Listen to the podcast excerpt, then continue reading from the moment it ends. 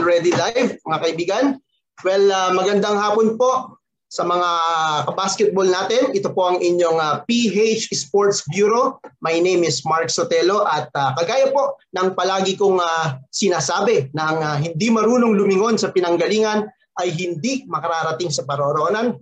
Eh, kaya naman po ngayon samahan nyo akong uh, muling lingunin at tayo'y magbabalik tanaw sa nakaraang panahon ng Philippine basketball at uh, atin pong muling kikilalanin at kakamustahin ang mga dating manlalaro na sa atin po ay nagpahanga.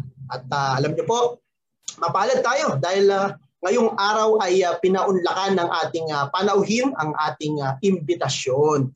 At uh, pero bago po ah, bago ko po i-introduce sa inyo ang uh, ating guest, ba, pakikilala ko muna ang ating uh, co-host. UAAP season 78 to 80 courtside reporter po ito at uh, TV5 sports correspondent. At uh, alam niyo po, madalas niyo itong nakikita sa telebisyon. Walang iba po kundi ang napakagandang si Miss Ira Pablo Nepes. Uh, kamusta ka, Ira?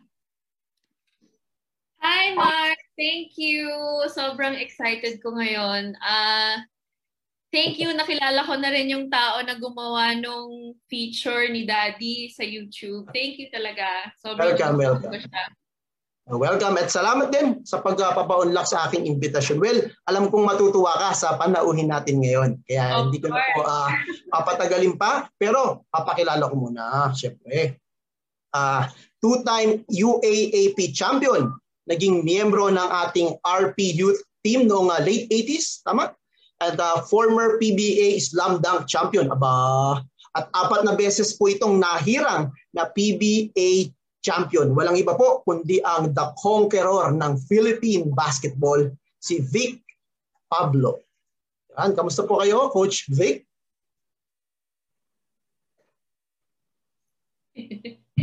Hi. Hello, Coach Vic. Kamusta po kayo?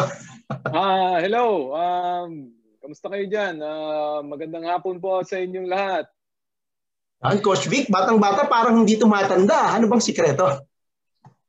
Uh, Magkaroon ng tatlong anak. Uh, hindi lang ako binibigyan ng mga problema ng mga anak ko. Parang pamilya sa akin yung isa dyan eh. Sa, uh, parehas kami ng ano, ng apelyido. oh naman. Aba, Coach Vic, so babalikan po natin ang, ang kwento ng inyong buhay. Magbabalik tanaw tayo sa iyong uh, kabataan all the way to the present. At uh, syempre po, live tayo sa Facebook at sa, sa YouTube.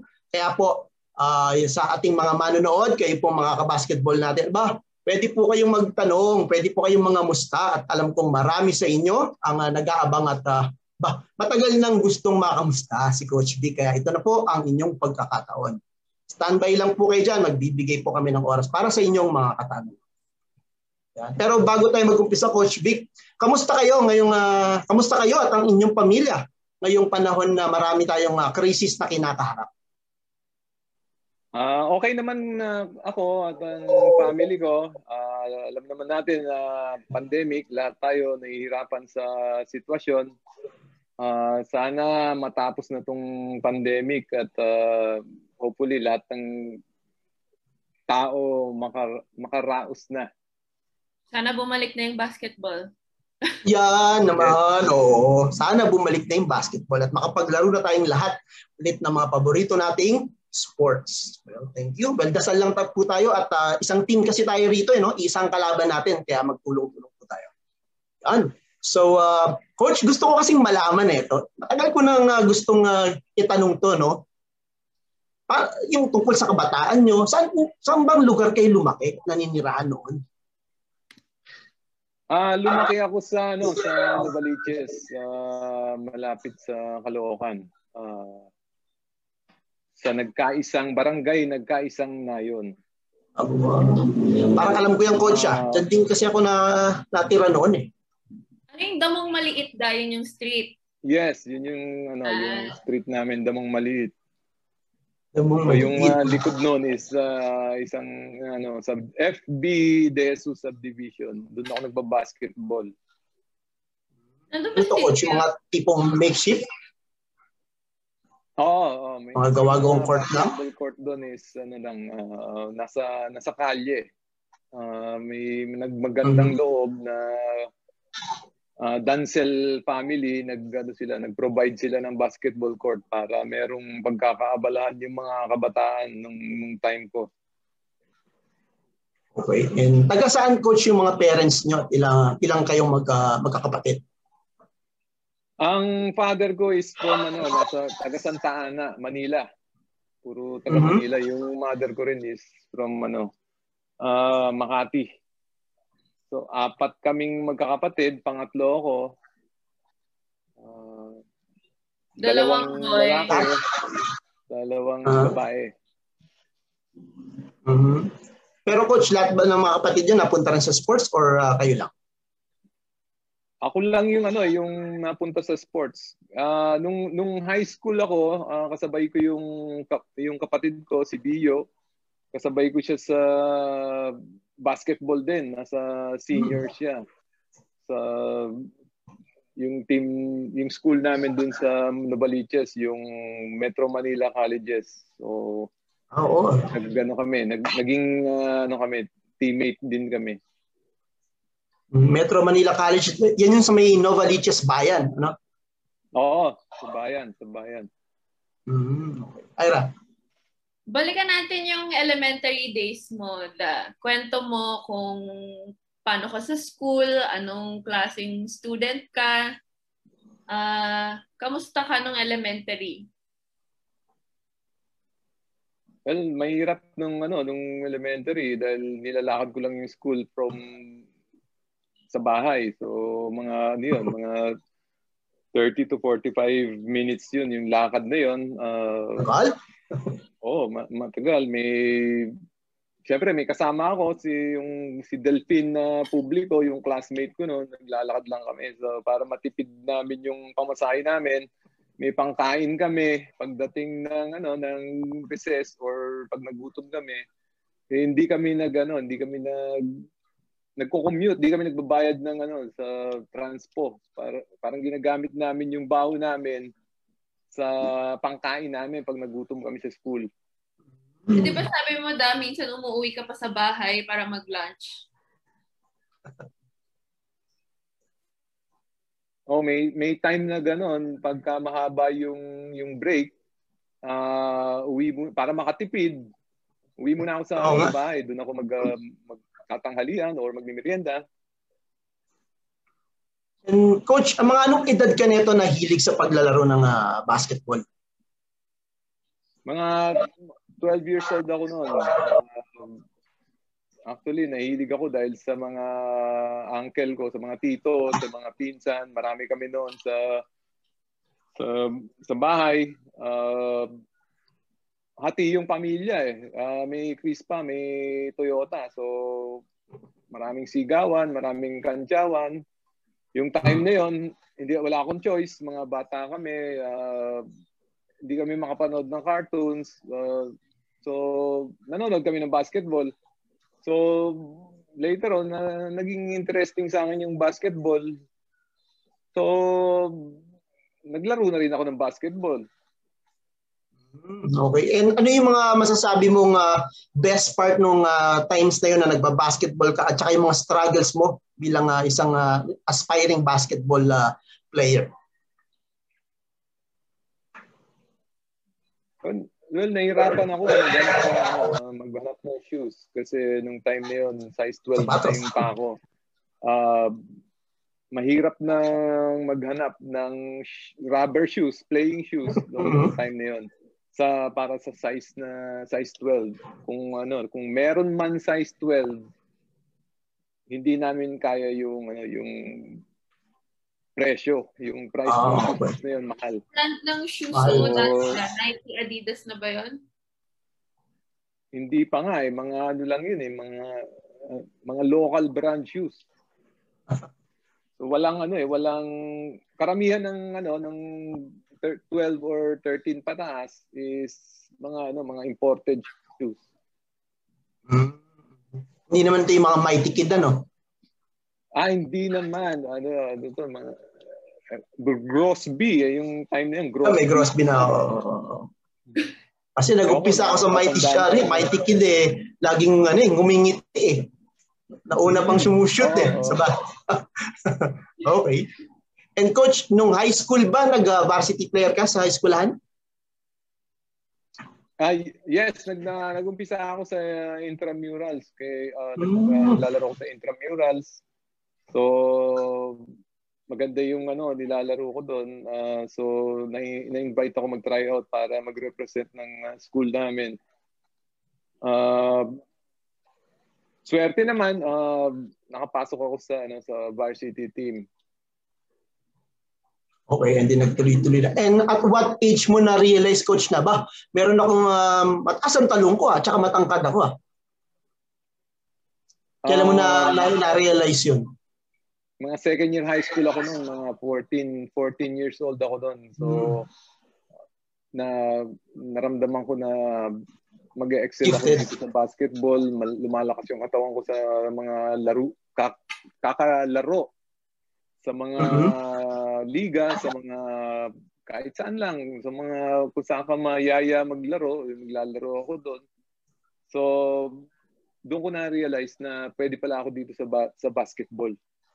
At, si, at sino yung mga tao, coach, sa, sa paligid mo na parang nagpupush sa'yo na, hey Vic, ma- kaya mo siguro talagang ah, ah, maglaro. Dapat ipursu mo yung career mo sa basketball. Sino yung mga ah, mga influences mo tsaka mga ah, nagpupush sa'yo na ituloy ang basketball? Ah, that time kasi na ano eh na na discover ako ni ano ni coach uh, Luke Dakula, the late uh, Luke Dakula. Siya nga pala, condolence sa family. Again, ah, siya siya po yung naka-discover sa akin sa basketball. Um, siya yung nagturo sa akin kung paano maglaro. Kasi si Coach Luke Dakula, isa siyang NBA player. So, napaka-swerte ko at uh, naturuan ako ni Coach Luke Dakula. Malaking influensya sa akin- sa Yan. basketball career ko. Saan ka niya nakita da maglaro? Yan, oo. Nung time na yun, naglalaro lang ako sa ano sa sa bayan, sa town proper, kung alam mo. Mhm, mhm, mhm. Doon yun sa may, sa, sa may bus, ano? Sakayan. Oo. Oo, yan, yan. Eh, grabe eh. Grabe ang pinanggalingan mong court, coach. Naglalo- nung Ay, time na yun, basta naglalaro ka sa plaza, parang ano ka, sikat ka doon sa Oo. area na yon. Hindi naman, okay, kila, nakikilala ka, hindi, sikat ka lang doon sa area na yon dahil naglalaro ka sa plaza. Kasi iba yung plaza eh. Pagka sinabing, oh, may maglalaro sa plaza, okay, ano yan, maraming tao yan, maraming manonood. So, na, na, one time yata, nanonood siya, ganon. So, may mga tao na lumapit sa akin para convince ako na mag, mag-training, mag-training sa, sa school niya, sa maliit na school na MMC, Metro Manila Colleges, kung saan siya nagko-coach. Katapat lang yung court yun, no? Yung ah, MMC na yun, Metro Manila College. Sa bayan din yun. Oo, oh, malapit din sa bayan. Tsaka alam, alam mo si si coach ah, si coach kasi si coach uh, Lucrecio Dacu, ah, Dator pinalitan niya na yung pangalan niya no.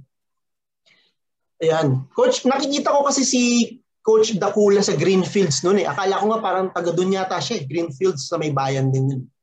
Ah, tama. Taga, taga doon si, ano, si Coach uh, Luke.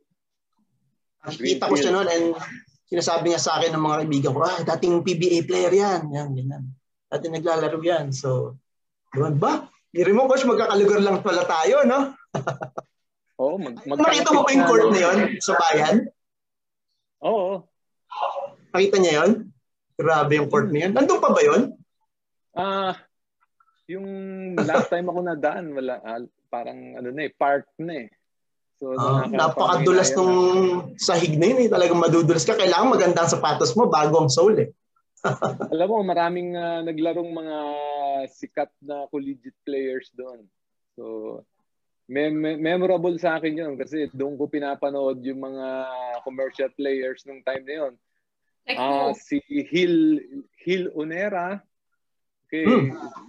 sikat 'yan kasi naglaro 'yan sa Fiati ah, kasi sa bayan basta naglaro ka sa commercial, naglaro ka sa, sa school, ah ina ina-idolize ka ng mga nanonood doon. Si isa rin si Jojo Martin. Oo, Jojo Sa Martin. Mga, ano kaya, Uh, childhood uh, hero ko yan, si Jojo Martin. Hindi ko makakalimutan. Nag-PBA yan, si Jojo Martin. Uh, magaling din na player yan nung time nung pinanonood ko. Nung time na yun, parang sila yung mga uh, childhood hero ko eh. Sila yung mga superstar eh. So pag dumadating sila, nagkakagulo. So eh, ako din parang na, na-excite ako. Parang, iba iba pala pag player ka, para ka ring artista. Ganun, kakaguluhan ka. Totoo yan. Joselito Jojo Martin. Right, coach? Yes. Yeah. Naglaro din yan sa Shell. Alam ko eh. Mm. Okay. And uh, so yun na. Nakarating ka pala ng MMC. Pero coach, gusto ko na itanong, no? Punta na tayo dun sa FEU days mo. Ano ka ba napadpad sa FEU? Meron bang uh, uh, nag-try out ka ba sa varsity team nila or uh, may mga nag-recruit sa'yo?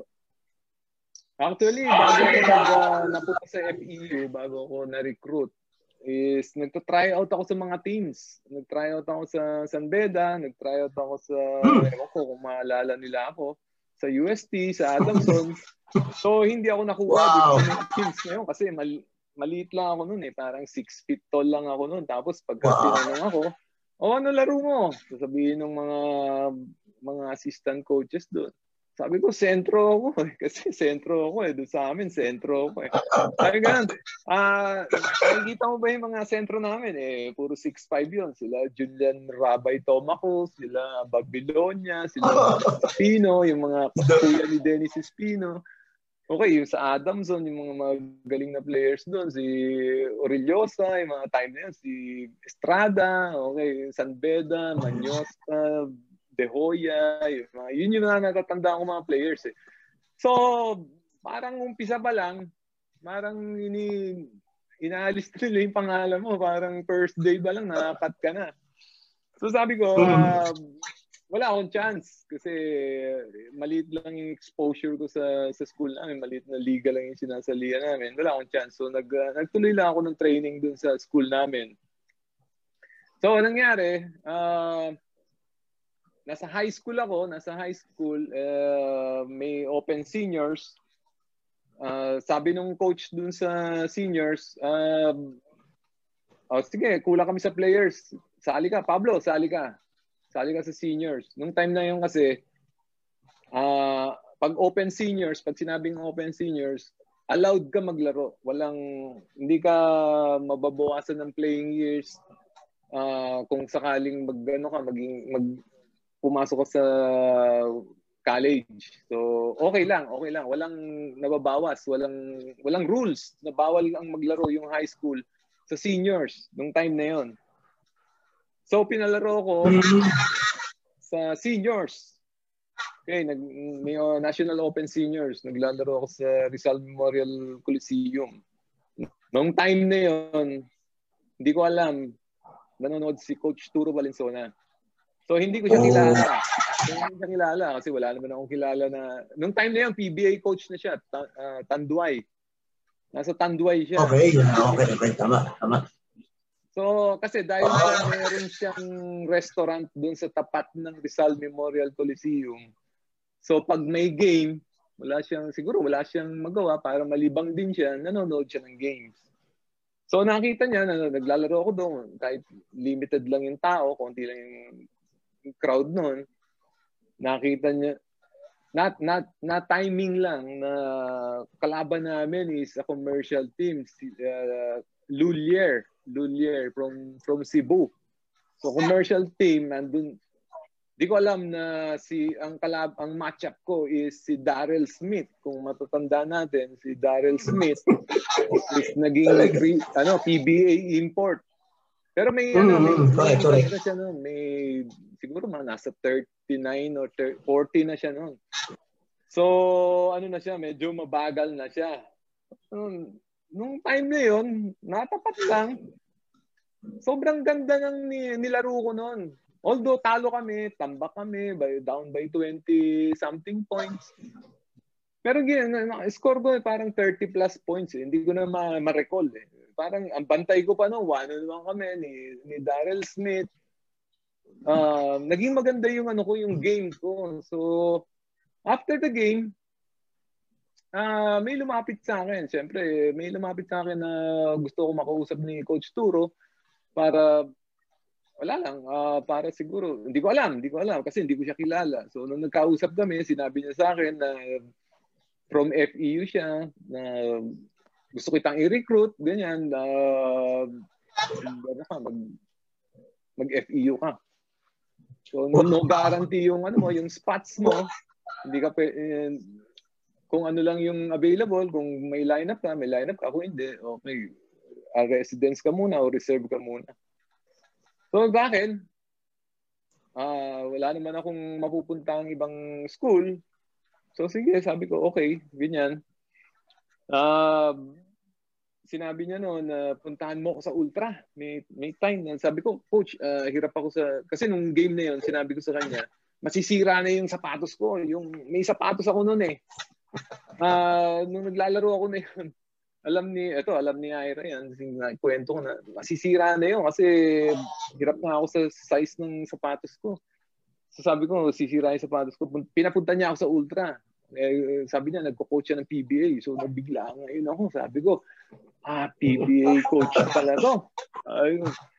Uh, nagpunta ako sa Ultra, nakita ko ngayon na coach pala siya ng Tanduay. So, after, yun, may game ang Tanduay noon. Hindi ko nga maalala kung sino yung kalaban nila noon, pero ang import nila, hindi ko makakalimutan, is si David Third Kill. Oo. Oo, ayan. Ayan, so after the game, uh, tinawag niya ako, sinenyasan niya ako, pasok ako sa dugout, tapos uh, nagbibihis na yung mga players, sila Mon Fernandez noon eh, pero sila pa Dim Israel, on, mm-hmm. parang General Lau yun, gano'n, ganyan. Uh, Siyempre, nilapit niya ako ngayon kay, ano, kay David Third Kill. So si David Third Kill, sabi niya gano'n, hey, sabi niya, David, my my boy uh, needs a shoe. Sabi niya, okay, hinubad ni David Third Kill yung sapatos niya. Kulay pula, kulay pula ng Grosby kasi endorser siya ng ano, Grosby. Hinubad niya yung shoes niya na may nakatatak na D, D, kulay pula, no? D, period, third kill. Tapos, eh, syempre, eh, yung size ni David third kill, eh, 13, eh, 12 lang ako na yun. Yung time yun, 12 lang ang tao. Pero syempre, pinagkasya ko na. Hindi ko na, nilagyan ko na lang ng extra cushion. So, nung ano, nung pinag-training ako sa FEU, nakikita ngayon ng mga, ano, ng mga players doon na, sabi ko, hindi, hindi, hindi, hindi totoo yan, hindi totoo yan. Sabi, bulong-bulungan, hindi totoo yan, ganyan, no, day issues ko. Pero hindi ko na sinasabi na, eh, binigay sa akin to, eh, okay lang yan. so, yun yung isang, ano, yung, hindi ko makakalimutan kay Coach Turo Valenzuela. Tsaka yung experience ko nung, nung time na yun. Yung araw na yun, parang two days lang yun. Eh. Yung, ah, yung two days na yun, un- unforgettable experience sa akin yun. Grabe. Ganun pala ang kwento mo kaya nakapasok ka sa FEU. And then uh, yung pumunta ka dun sa FEU coach, ano to? Ah, try out na to? Or uh, na-recruit ka na nun? Na-recruit na ako noon. So kung magkakaroon ng opening, makakapasok ako dun sa sa lineup. Kasi hindi hindi talaga hawak ni Coach Turo yung team dahil nga nagko-coach siya ng PBA nung time na yun. Alam ko bawal yata mag-coach yung mga ano, mga head coach ng PBA sa UAAP. So iba yung coach doon. Uh, si ano si kung maalala ko si Pablo Javier, yung dating Toyota, at saka si oh, dating oh, player ng FEU si Fidel Ke. Sila yung mga coaches noon. Oo. Oh, okay. Well, si Coach Turo kasi ah, nag- nag-coach yan sa FEU 70s, 80s, and then alumni pa yan, no? naging varsity player pa yan noon sa FU no 60s. Kalaban nila uh, Coach Sani. Yes, kasi Coach Turo yung pinakamaraming championship, UAAP championships sa FEU. Wow, okay. Galing naman pala. And coach, nung pagdating mo, nung first year mo, freshman ka sa FEU, sino yung mga players na doon na naabutan mo? Um, ano yun eh, masyadong ano yun, star-studded yun eh. Karamihan doon mga commercial sila Tanuan, Postanes, si Jack Moreno, De Guzman, Cruz. Uh, Andy Di Guzman to, coach. Andy Di Guzman. Okay, Amboy Cruz, okay, kung hindi nyo kilala, Ferdinand Antonio, mga mga yun yung mga stars. So mm-hmm. Nung mga panahon na yon, yung FEU sobrang lakas ng lineup nila. Every year nakikita ko malakas ang lineup nila, solid sila. Karamihan sa kanila siguro mga commercial player. Uh, pagka commercial uh, player kasi noon medyo angat kasi iba yung competition nila iba yung iba yung level nila kasi yung isa si Andy Di Guzman sa mga paborito kong ano player nung time na yun. Malakas tumalon yun tsaka sumasali ng slam dunk yun di ba coach? Oo, uh, ibang klase yung uh, player na yun. Lalo na uh, yung work ethic ni Coach Andy Di Guzman nung nagkasama kami. Uh, siya lang yung pinanonood ko kasi sabi ko parang kasing taas ko lang to eh pero kung mag-dunk uh, mag-dunk ng patalikod oh, likod, so ibang level na yung dunk ni Coach Andy no ni Di Guzman. Isa rin Amboy Cruz. Uh, sobrang galing din sobrang galing mag one on one yung mga PBA material. So sabi ko eh, dito ako gagaling kasi magaling yung ano eh, mga players eh. so tipong na Star Trek ka ba sa kanila coach? Hindi ka ba parang uh, parang uh, kinabahan ako? Kailangan ko palang i uh, uh, galingan dahil ibang klase itong mga kakampi ko. O siyempre, isa din na rin na kailangan na makasabay ka sa kanila. So, isa din, um, siyempre, aangat yung laro mo. Eh. Iba yung competition na Bagay. Uh, makakasama mo eh, araw-araw sa training. So, angat lang yung laro mo. Eh. Yun, lang, yun ang mag- mag-gain mo dun eh. Kasi magagaling na na players yun eh. Okay, okay. And coach, nung uh, uh, one more question, Ira. Nung panahon mo sa FEU, may mga perks ba na tipong uh, libreng pagkain sa kantin, libreng tulugan, barracks ng mga player, or kung minsan may allowance pen? May mga ganun ba nung uh, time mo? Meron, meron. Pero ano, ang perks is libre food sa hospital. Kasi sa hospital ng FEU yung hospital. So may okay, may may scholarship uh, pagka nag uh, first year ka, wala kang allowance. Oh, nung, nung nakatanggap ako ng allowance, naka-check pa 10 pesos eh. So, hindi ko na pinakash eh oh, yung ano, yung uh, libre yung dorm. Okay, may dorm kami. Sa totoo lang, may dorm kami. Uh, Di sa hospital to coach yung dorm ah? Oo, oh, nasa loob ng school. so yung dorm nasa yung mga FEU student alam to eh. So yung dorm nasa loob ng SB building. Alam nila yan, nasa dulo, nasa corner. Okay, yan. So nakatira kami sa dorm, wala kaming CR. So kailangan gigising ka ng ano ng maaga para mag-CR para hindi mo maabutan yung mga estudyante pumapasok. So kailangan mga 5:30 gising ka na para makapaggamit ka ng common CR, doon ka maliligo, doon ka maglalaba. Uh, basta kailangan mo ng water, ligo, laba, doon ka pupunta. So kailangan 6:30 tapos ka na. Tapos de, papasok ka na sa school.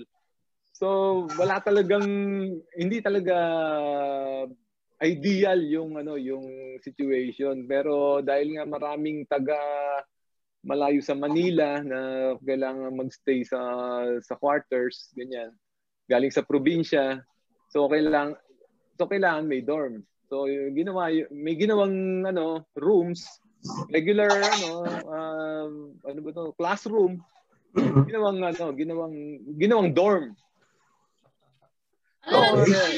Sa 10 pesos. Nung time na yun, hindi naman kami namimili. Ah, lalo na ako, hindi ako namimili. Yes, Ira. Anong nabibili mo noon sa 10 pesos? Yan, oo.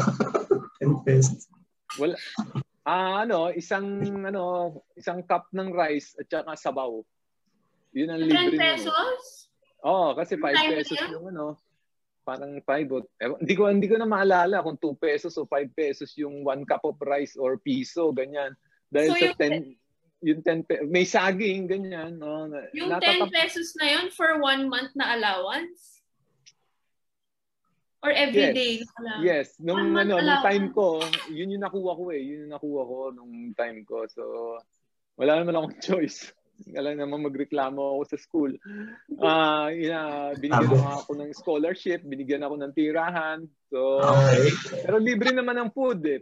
Pupunta ka lang sa ano sa hospital. Oo nga, so aanin mo pa yung 10 pesos, 'di ba? Kasi kumpleto na lahat. Oh, ang uh, food naman is lunch and dinner lang, yung breakfast uh, hindi kayo kasali. Uh, so kung ano yung food ng mga patients sa uh, hospital, yun din ang food nyo. Magdadala ka na lang ng ano, seasoning. natatandaan ko yung mga kasama ko nagdadala ng seasoning para lang para lang magkaroon ng lasa yung food. Siyempre, pagka mga pasyente, walang lasa yung pagkain. Oo nga. Pero coach, ito, kantin ba? Kantin ba ng hospital to pinupuntahan niyo o nilalabas niyo yung pagkain? Kantin ng hospital. so, papasok kami sa loob ng hospital. Ano ba? So, na, na, nakakatuwa doon, kasabay namin yung mga ano, yung mga nursing student, yung mga medicine student. Tapos sila naka ano sila na naka spoon and fork sila uh, kami naman nakakamay lang kami, hugas kami ng kamay. Kasi mga players, tamad magdala ng ano eh, ng uh, utensils eh. so, minsan after, ano mga, mag, pagka nag-lunch, darating kami doon, uh, naka ano lang kami eh, Siyempre, galing sa sa class sa sa class, wala kaming ano eh, wala kaming access sa wala talaga kaming access. Wala kami talaga ano utensil. So, tuloy-tuloy lang kami na hugas ng kamay, tapos kain na, magkakamay na kami. Grabe um, naman. Oh, okay, yeah, yeah, pinag pinagtatawa na namin ngayon pero mahirap talaga yung ano yung time namin. Oh, totoo yan, Coach. And Coach, so pagdating ng uh, after ilang years, Coach, eto na. Medyo gumagawa na ng pangalan ng FE noon, no? And uh, puntahan lang natin yung saglit yung uh, 1991 na, na UAAP uh, Championship. No? So nakaharap nyo, nyo naman dito ang Lasal. Uh, galing ito sa back-to-back uh, titles, no? And uh, they're gunning for their uh, third championship. Gano'n bang kahirap kalaban, Coach, itong sila sila June Limpot, uh, John Cardell, and the rest of the guys? Uh, um, alam mo, mahirap na Lasal. Lalo na uh, organized sila, well-coached sila, malakas ang lineup nila. Hirap kami, lalo na ako, hirap ako sa match-up. Uh, nung time na yun, siguro, max siguro height ko 6'2", 6'3".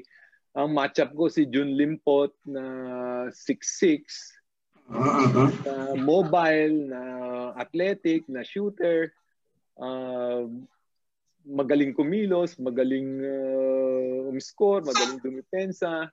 So, tapos may backup pa siya. Yung uh, backup niya, sila Dicky, Dicky, Dicky Backman. Dicky Backman, sila Santa Maria. So, na, ang hirap talaga. Kami FEU, nung time na yun, marami nang ano nawala, marami nang nawala sa team. So mm. Parang nag-uumpisa uli. Mahirap Santa Maria si Joey to, no coach? Oo, oh, si Joey Santa Maria. Si Cardell andun pa. Si, si coach, uh-huh.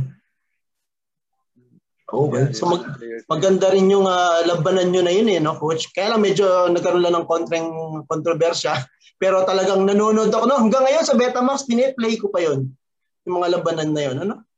Talagang... Uh, Betamax. Oo. Oh, uh, oh. Natatandaan ko yun. Ah, Espinosa pala, nandun. Oo, oh, Tony Boy. Oo, oh, Tony Boy. Jason Webb. Uh, kakampi mo nun, coach? Sino mga kakampi mo? Kakampi ko noon si, oh, of course, siyempre, si Gianni Pariente. Yung pinakamagaling na FPU Tamaraw basketball player, Gianni Abarientos. Ah, siyempre. Kakampi ko yan. Oh, pinagyayabang ko yan kasi... Mark, ano yung nangyari sa game na yon? Ah, oo, kasi parang uh, sunod-sunod yata yung panalo ng uh, Lasal noon, no, coach? Parang isang isang panalo na lang, championship na lang. Ah, championship na pala, no? Isa na lang. Kasi ganoon yata sa college noon kapag ka medyo magandang standing mo, pagdating ng finals, uh, isa lang ang kailangan mo ipanalo. And yung FEU yata, dalawa, no? Tama ba, coach? Yeah, tam- uh, tama ka doon. Uh, pagka number one ka sa, sa standing, uh, magiging ano ka, twice to beat ka. Yeah, no. So yun Parang yung ganun ano, advantage mo. Uh, malakas so yun, na, alam mo yun, nare-recall mo pa yun, Ira? Yung part Wala. time na yan?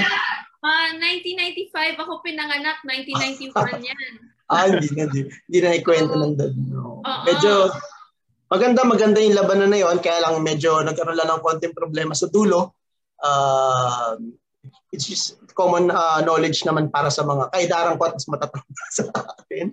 So, and then, uh, yun nga, uh, nauwi nga sa, sa bigger ba coach? O sumuwi ko, ikaw na magkwento? Hindi ko to alam. Oh. So, ano yun na nga, uh, medyo nagkaroon lang ng sa pagkakaalam ko na fouled out si Spinoza. So sa sobrang ingay oh, ng game, boy, okay, okay. Hindi narinig yung buzzer. Yun ang pagkakaalam ko, hindi narinig na oh, oh. na fouled out. Kasi na, crowd kasi yun eh, no? Siya, pero hindi siya lumabas. So sa, sa sobrang ingay, kahit ako, yung mga yung coach ko hindi ko marinig. Yung mga teammates ko hindi ko marinig sa sobrang ingay, sa sobrang dami ng tao. So, nung nangyari, nag-buzzer uli, parang sign na mag-start na yung game, nasa loob pa rin si ano si Espinosa. So may may technical mm. Siyempre, uh, may may penalty dapat 'yon. Sa may penalty Correct, dapat. So hindi ko alam kung sinong ano doon, sinong at fault dong nung time oh. na yun. So parang ang, ang nangyari yata no, umingi si coach Turo no na oh, tama. Umingi si coach Turo ng technical uh, at least mabigyan man lang ng penalty kasi nga. Technical free throws. Oh. Na can also change the complex complexion of the game. Pero hindi nga yan na ibigay and then nagkaroon ng protesta and, and eventually nagkaroon ng uh, rule ang UAAP board na a committee na i-replay sana yung game uh, pero hindi na hindi na sumipot nga yung uh, Lasal. Oh, hindi na. Yung time, hindi na natuloy yung game. Hindi na ayaw na ng Lasal maglaro. So sino yung nanalo ng game na yun? Uh, forfeited yung ano yung Lasal so na-award sa amin yung championship. Uh, medyo hindi nga maganda, hindi hindi talaga hindi maganda nangyari pero wala naman kami magagawa, hindi naman kami ang nag-decide noon ng mm. UAP board. Mm-hmm. And tama lang talaga na since meron technicalities, medyo mag-file tayo ng, uh, alam ko ikaw ang uh, team captain ng uh, Tamaros noon eh, time na yon coach. Yes, ako yung ano, team captain. Ako yung nag-sign ng ano ng yung game is uh, under uh, protest.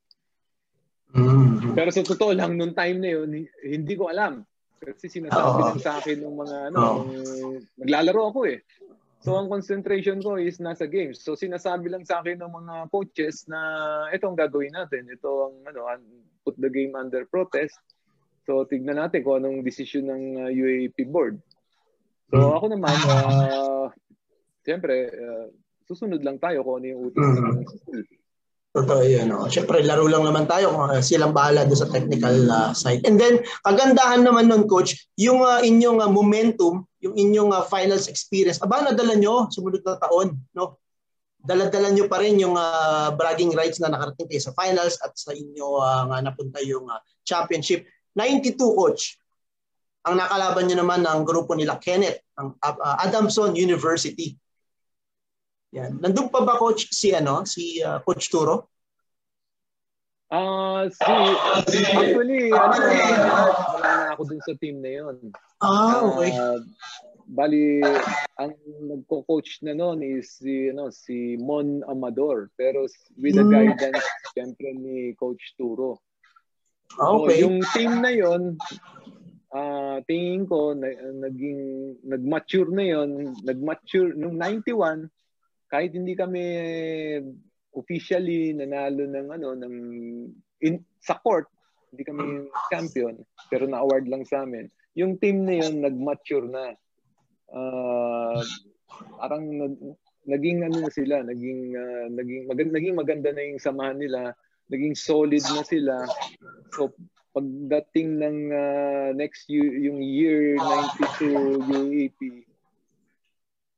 nakapasok sila sa championship. Ah, Siyempre, yun pala. Nandun kasi si, ano, si, ano, si Johnny Abarientos. Yan talaga. Nandun pa pa sila Boyet Francisco tsaka sila Michael Otto nandun pa rin, naiwan. Yes, tama. Nandun sila. Si si Boyet ang ano, ang most of the time na naglalaro ng big man. Ah, uh, binantayan niya noon nung series na yun sila Marlo Aquino, EJ Pyle. So big yung laro ni ano ni Jose Jose Francisco.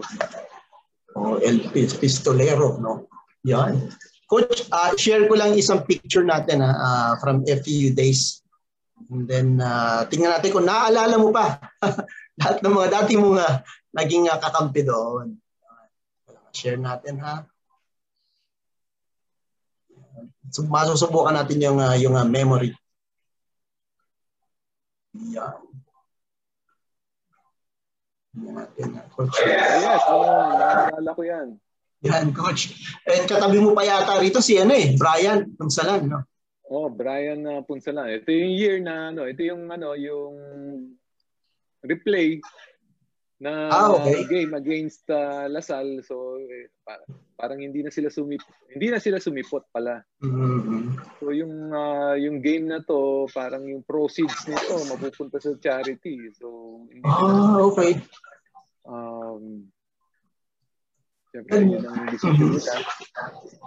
And coach, uh, nag nagbigay na sila ng abiso ahead of time o may mga talagang pumunta pa rin sa sa venue ng mga fans? Wala na, wala na nung time na to, wala na, hindi na siguro al- days before nitong game na to, hindi na sila alam na nila hindi sila pupunta. So okay, wala okay. na, wala na nagpunta. Mm-hmm. So wala coach, wala mm-hmm. bumili ng ticket. So okay, okay. Bagay, okay. And coach, uh, tingnan natin kung na naaalala niyo pa lahat ng inyong mga kakampi. Umpisa natin kay, uh, pagkatapos niyo, syempre nabanggit na natin si Brian Punsalan. Sino yung mga kakampi niyo after you? Ito kasunod. Ito, ito. Oh, yung sa, sa kanan ko is si Brian Punsalan. Ano, naalala ko to kasi matagal ko rin nakasama itong mga to eh. Si katabi ko, kasunod ko is si Arnold Padaong, si Joel ah, Gaspar, oh si Hosol, si Nestor Echano, Ivan Mondarte, Jose Francisco, uh, Mike Otto, Robert Hello. Torres, yung champion coach natin sa UAP, si, right, correct. Uh, si Eric Gascon, eh, siyempre, the great Johnny A. Johnny Barrientos. Oo oh, naman. Oh, wow. Oh. Kamusta sa kanilang lahat? Mm. Alam ko yeah, nga si Michael Otto. Yes, coach. Yeah, yeah. Paminsan minsan nagkakausap kami ng mga to lalo na ngayong ano pandemic. Oh. Uh, lalo na si Mike, Mike Otto, uh, ano to eh, mayroong ano to eh, may insomnia to eh. So hindi makatulog sa gabi to. So minsan kausap ko to eh. Saan bansa ba si Mike, uh, coach? Si Mike Otto at si Brian Punsalan nasa ano yan, nasa Chicago yan ang pagkakalam ko, nasa Chicago. And workmates pa yata si Nestor, sila. Si Nestor Echano nasa Canada, si Joel Gaspar nasa Canada. Wow. So, And even Boyet, no? Boyet, oh, tama, si Boyet nasa LA. Okay, so, LA kami niya nung pumasyal ako sa LA. Yun, teka lang. Hanap pa tayo ng picture. Ah. Yun. Ito. Ah, hey. Si uh, Ito yung uh, 91 to, no, coach? 91. 91. Okay, si Coach Turo. Yan. Yan. Si picture Coach kami, Turo. Coach Turo. Uh, tingin pa tayo ng ibang mga, ito yun. Uh, yan. Coach, ito no, number 11 si Johnny rito. Anong year kaya ito? Hmm, Di ko, di ko maalala kung nung year yan. Kasi nung time na yun, ano kami, papalit-palit kami ng numbers eh. Parang kung anong trip mo this year, kung anong, uh, oh, anong feel mo na, oh, gusto ko tong number na to, ikutan lang kami ng numbers eh. Teka, but may, meron akong gustong i-share pa na picture eh, no? Teka lang. Uh, hanapin ko lang. Ito talagang, uh, nung minsan kong shinare last year yata sa Facebook page, ano, uh, talagang ano eh, nagulat din sila lahat eh. Pati nga si, uh, teka lang hanapin ito. Ito, ito, share ko. Yan. Talaga naman. Yan, sana maalala mo po ito, coach.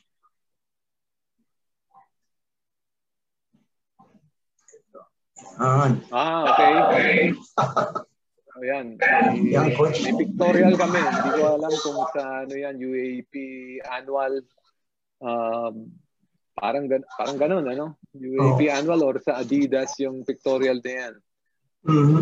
lahat parang ng, ano lahat ng school may ano may representative oh, dito ko pa si, si sino-sino to mga nandito coach si yung nasa tabi ko sa kaliwa ko si Joey Guanyo si Al Francis Chua Coach Joey yung uh, nasa bata pa si uh, Coach Al Francis dyan. Ah.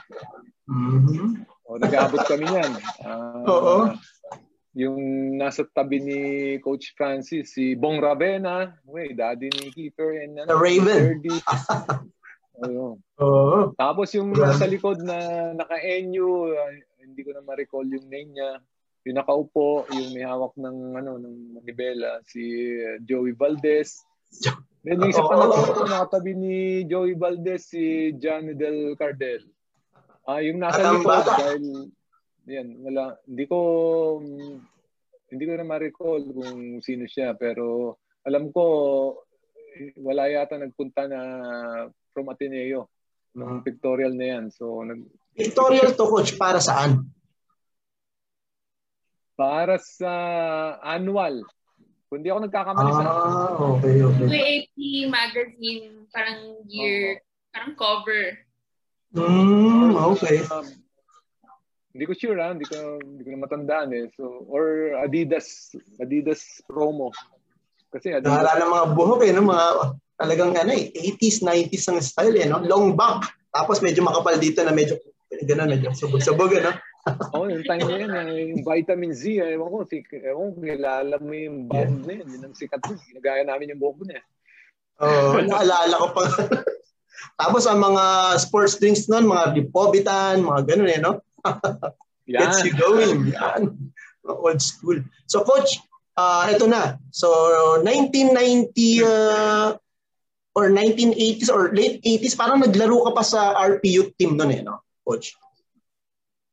Kwentuhan niyo naman kami sa istorya noon na alam ko naging kakampi niyo rin yung mga dati niyong rival sa college.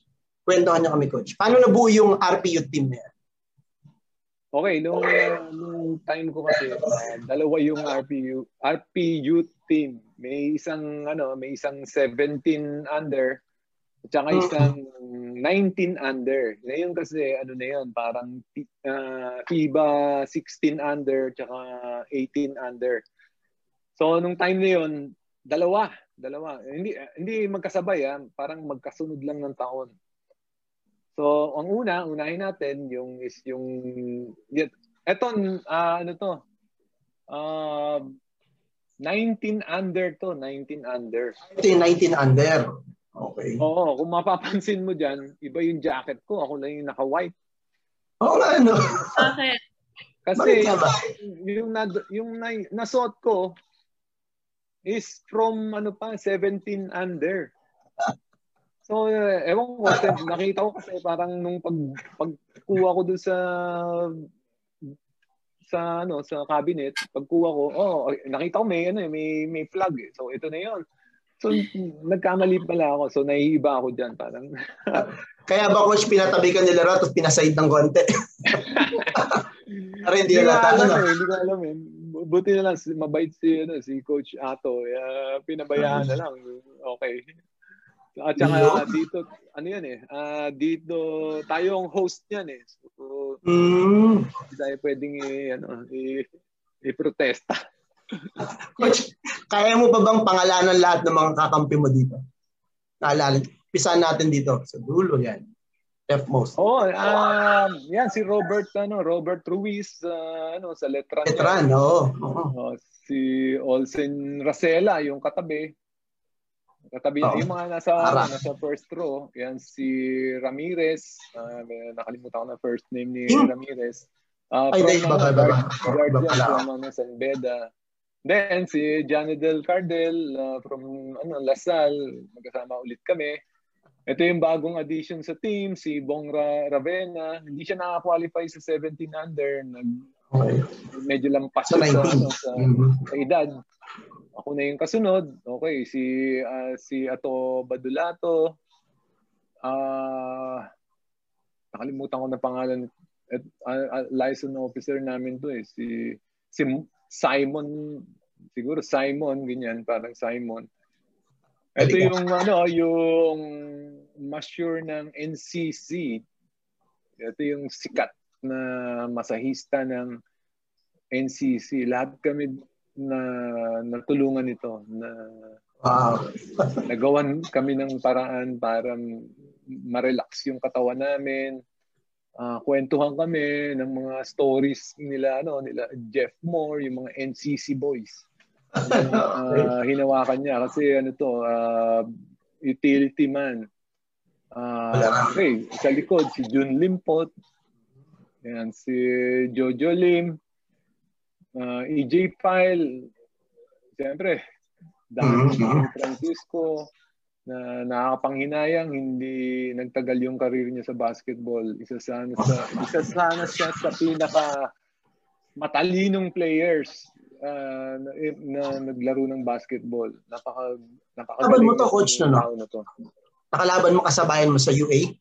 Oo, sabay kami. Batch kami si Danny Francisco. Sobrang sobrang galing nito kasi Totoo nga yan. Totoo yan. Of course, Joe, Joey Guanyo, uh, galing din to sa nakaraang ano, ABC Youth. Kasama na siya. So, experience na siya nung time na to. Okay. Siyempre, hindi natin makalilimutan si Ariel Voyager sa, sa pinakamagaling mag one-on-one oh. na player na, na nakakampi ko at na, nakalaban ko. Sobra talagang galing.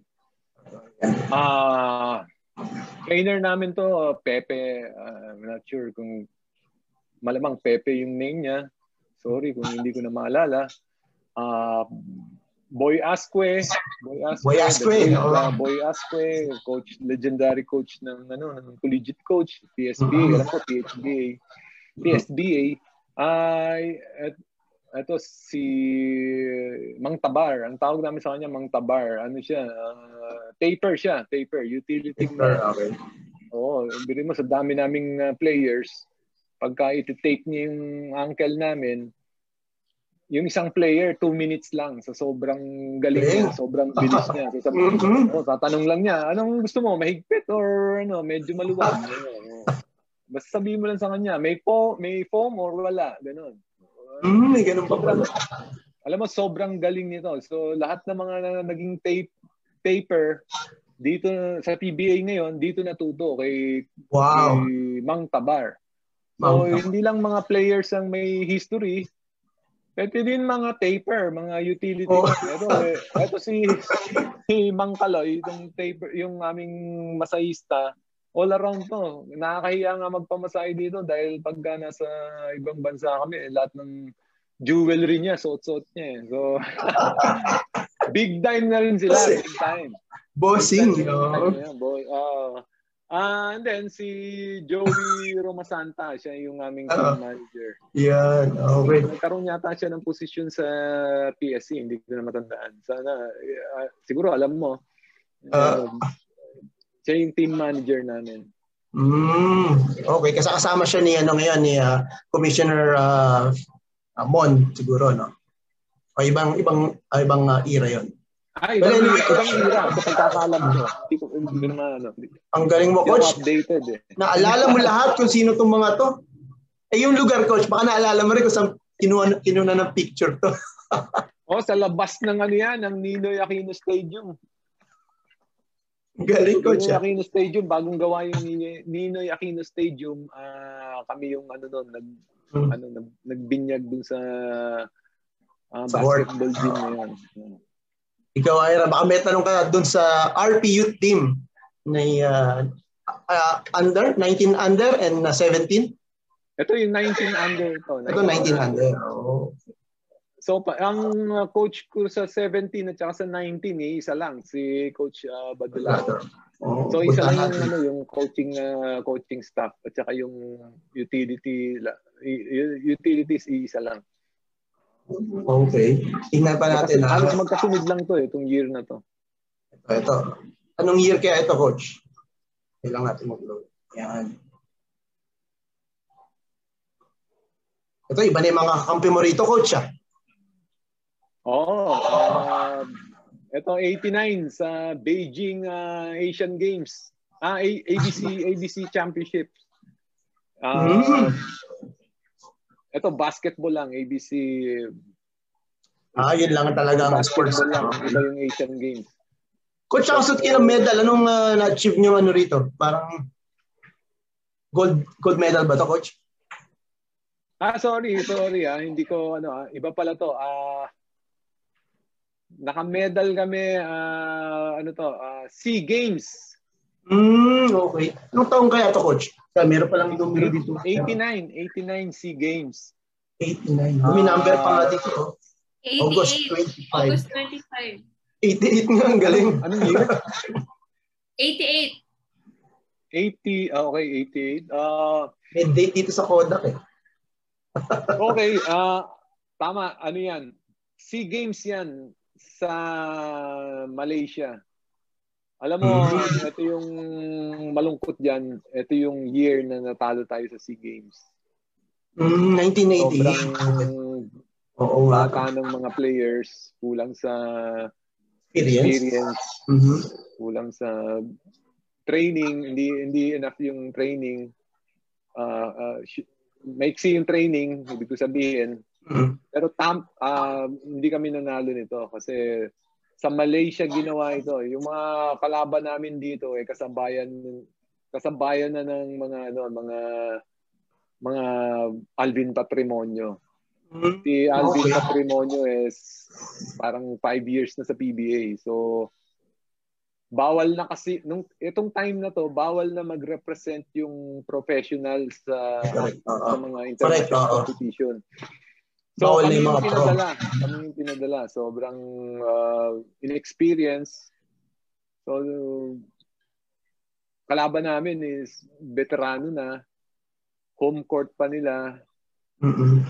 So, pabago-bago yung rules. Nangyari nito, ang alam, ang pagkakaalam namin is uh, may elimination tapos yung top two teams maglalaban sa finals. Pero nangyari dito is nung na-sweep nila ng Malaysia, ay champion na sila. Kasi sila yung host country. Oo, oo, oo. Automatic so, na, no? Nag-iba yung rules. Nag-iba yung rules. Pero During the game? Na malakas yung lineup nila, malakas yung team nila, hinug na yung team nila mm-hmm. para manalo ng championship. Kasi yung wala namang professional sa kanila eh. So yung mga players nila, mga ano na eh, mga hinug na eh. Kami noon, uh, mga bata, galing sa youth. Bili mo, galing kami sa youth dito, si Berhel, si Cardel, si Limpot, uh, ako, uh, galing kami sa youth eh. So, dito na natalo tayo. Nakakalungkot man isipin, dalawang, parang isang beses o dalawang beses tayo natalo sa Asian Games, uh, sa SEA Games. So, isa ito, isa ito. Isa ito. So, nang mga naalala ko lang dito, coach, sila Larry, Villanil, Uh, Siyempre si Jun oh, Reyes. Jun Reyes. And who else, coach? Si Guido, nandito pa pala, kasama niyo pala si sa Bonel, ano? Oh, si Guido Babilonia, si Bonel Balingit, okay, Jun Limpot, Peter Howe. Peter, Peter Howe, oo. Ah, uh, Carl, Carlito Mejos. Mejos, oo. Oh. Mm. Ako to, Jun Reyes, uh, Dong Postanes, Jerry Esplana, Johnny Del Cardel. Alam Dong ko, Postanes. ano, writer to eh. Mm-hmm. Eh, Coach, parang uh, napansin ko dito, no? pinagbastan ko, pare-parehas kayo ng uniforme, medal, sapatos, ikaw lang na iba. Ang ganda ng sapatos mo rito, Coach. Ano to? Ah... Uh, ganda yun. Oh. Wala, hindi ko na matandaan. Hindi naman ito galing kay ano, ha, David Third Kill. Ay, hindi, hindi, hindi. Hindi na yan. Nasira na yun. ganda uh, yun. Uh, hindi ko na matandaan. Hindi, hindi. Uh, iba to. Eh. Parang naka, parang may nagbigay sa akin ng running shoes. Uh, sinuot ko lang kasi ano yan to eh, awarding na. Wala Ganda, oh, yun. Eh. Ah. Awarding na. Talo na kami. Mga, ah, okay. So, punta yan. Coach, di ko alam na nag-pa-enlist ka pala sa Philippine Navy, ah.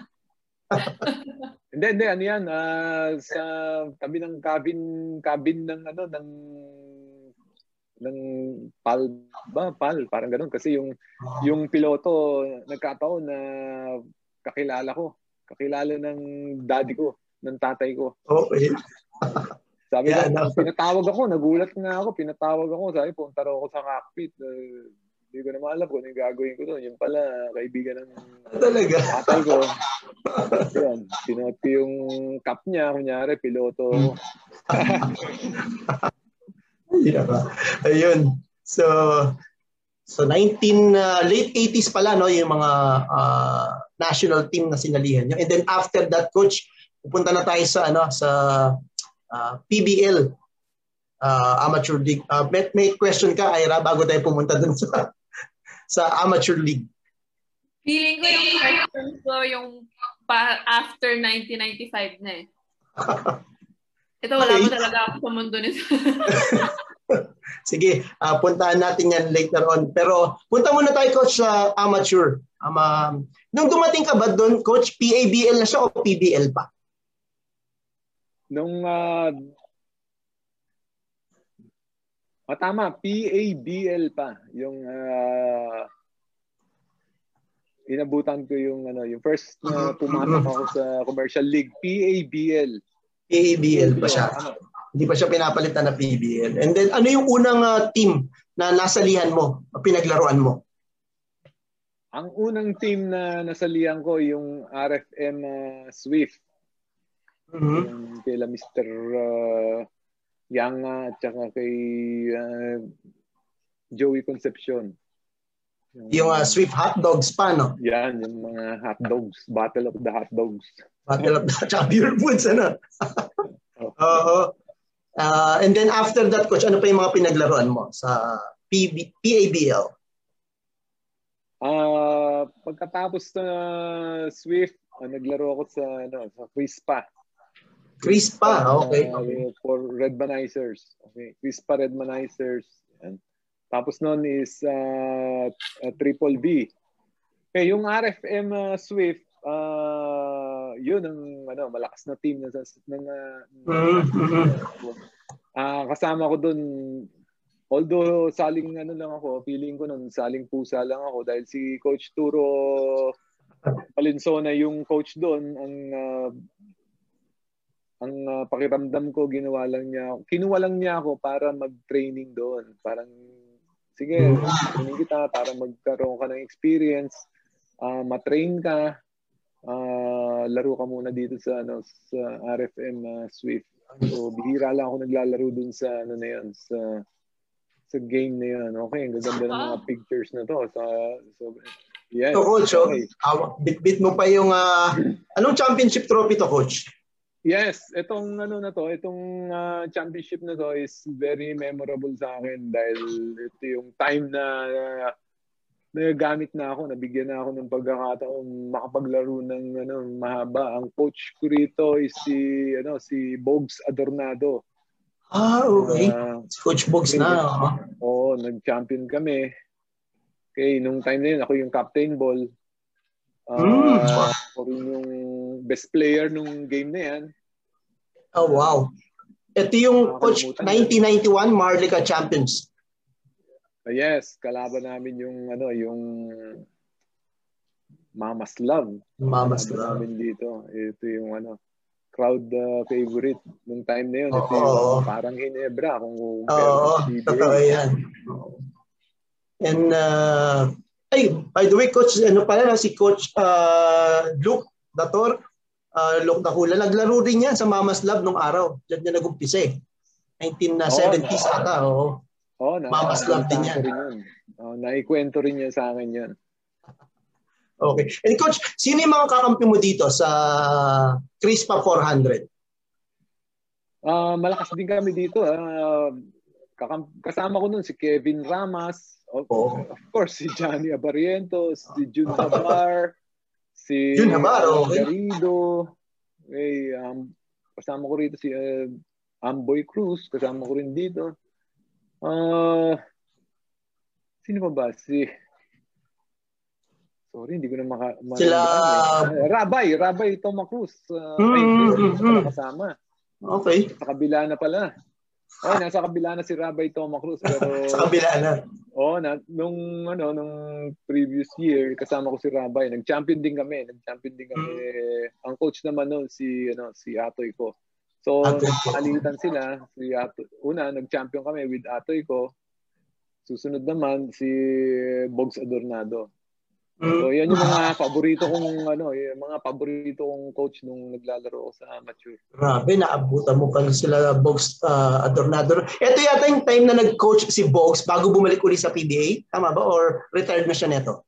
Uh, hindi ko lang matandaan, ano, pero parang kakatapos lang niya sa sa PBA. Hmm, kakatapos, kakatapos lang niya sa Alaska. Kung tama. Ah, coaching. Oo, oh, nag-coach pa siya sa Alaska. Saglit, no? Eh. Tama, tama. Oo. So nagulat lang din ako, nakakampi mo pala si uh, Robert uh, Habar, Jun Habar sa 400. Eh, kadalasan naglalaro yun sa Mamas Love, eh, no, coach? Oo nga eh. Um, hindi ko nga alam eh. Nung time na yun, uh, meron pa sila, hindi ko ma maalala yung mga names nila. Eh. Sila Pat Codinera, coach, nakasama ba sa Crispa? Oo, oh, nakasama ko sila uh, the year uh, no, before. Nakasama ko si Pat Codinera. Pero yung okay. itong year na to, wala na si Pat. Uh, iba na yung mga kasama ko eh. Hindi ko na marinig. Mm. Sila. Si Johnny, eh, sigurado na. Si Johnny, Johnny o oh, Ramas. Um, oh. Fermin Ramas, Kevin Ramas. Eh, may year pa, naalala ko, coach, may taon na parang si uh, Ver, uh, Bernie Pabiosa bumalik muna ng PBL, naglaro sa Crispas bago bumalik ulit sa PBA. Eh. Hindi mo oh, nakasama sa Crispa uh, yung unang Crispa yon uh, year mm. na siguro 80, 89 yon nung unang Crispa. Ah, 89. Oh. Nung bumaba si Kuya Bernie, uh, doon siya naglaro yung unang mm. team ng Crispa. Crispa Parang dalawang conference year. yata coach ano? Naglaro uh, bago bumalik sa PBA. Pero naka, uh, parang uh, naging ano niya yun, training, nag-training siya uli, parang nagpa-condition siya sa sa amin tapos bumalik uli siya, nakabalik uli siya sa PBA. Nag ano siya, nag uh, great taste niya. Uh, great taste. Oh. Si Baby Dalupan. So, mm. yun, na, nakasama namin si Bernie. isang, And then, nung mga time na to, coach, ang inyong uh, team manager, tama ba? Yung uh, father ni uh, Coach Jong Yuichiko, si uh, Antonio? Tama, si, ano, si Coach, uh, si, si uh, Boss uh, Tony Uichiko. Yan, daddy ni ano ni Jong Chico. Siya yung mm-hmm. ano namin team manager. Okay, okay. Wow. Ito, uh, mga ka-basketball trivia lang po ah para sa kaalaman ng uh, ng iba. Yung pong mother ni Coach Jong Yui Chico, uh, kapatid po yan ni Danny Floro, uh, team owner naman ng Crispa Redmanizers. Yan. Tama. Tama. Galing po yan kay, ano, kay Coach Emer Colina, yung information na yan. Yan. So, Ayan, wala si Coach Emer. Mahilig pala siya sa quiz pa. Ay, oo nga. Magaling nga ni Coach Emer. alam na alam niya yan, Coach, kasi ano namin eh. Ang tawag nga namin sa kanya, Basketball Encyclopedia. yan ang Wikipedia ng basketball eh, Coach Emer. Yan. So, after ng uh, ah, PBL days, amateur, eto na, Coach. Eto na. Uh, kumakato ka na sa pinto ng uh, ah, PBA, ng pro. Yan. Malapit na rin lumabas si Ira. Diba, Naira? so ito na coach, 1993. PBA draft, dumating ka na sa PBA, uh, ah, kasunod mo, tatlo kayo ni uh, nila June Limpot na, at and Johnny Abarientos. So first round pick si uh, Zandro Limpot Jr. Then ikaw yung second and then naunahan mo pa nga actually si Johnny no sa sa pick. And then kwentuhan mo niyo naman kami coach sa istorya ng uh, 1993 PBA draft. Nakakaramdam na ba kayo sinong kukuha sa inyo nun? Yeah, okay. okay. Uh, time na yun, hindi ko pa alam kung sino yung, ano, yung kukuha sa aking team.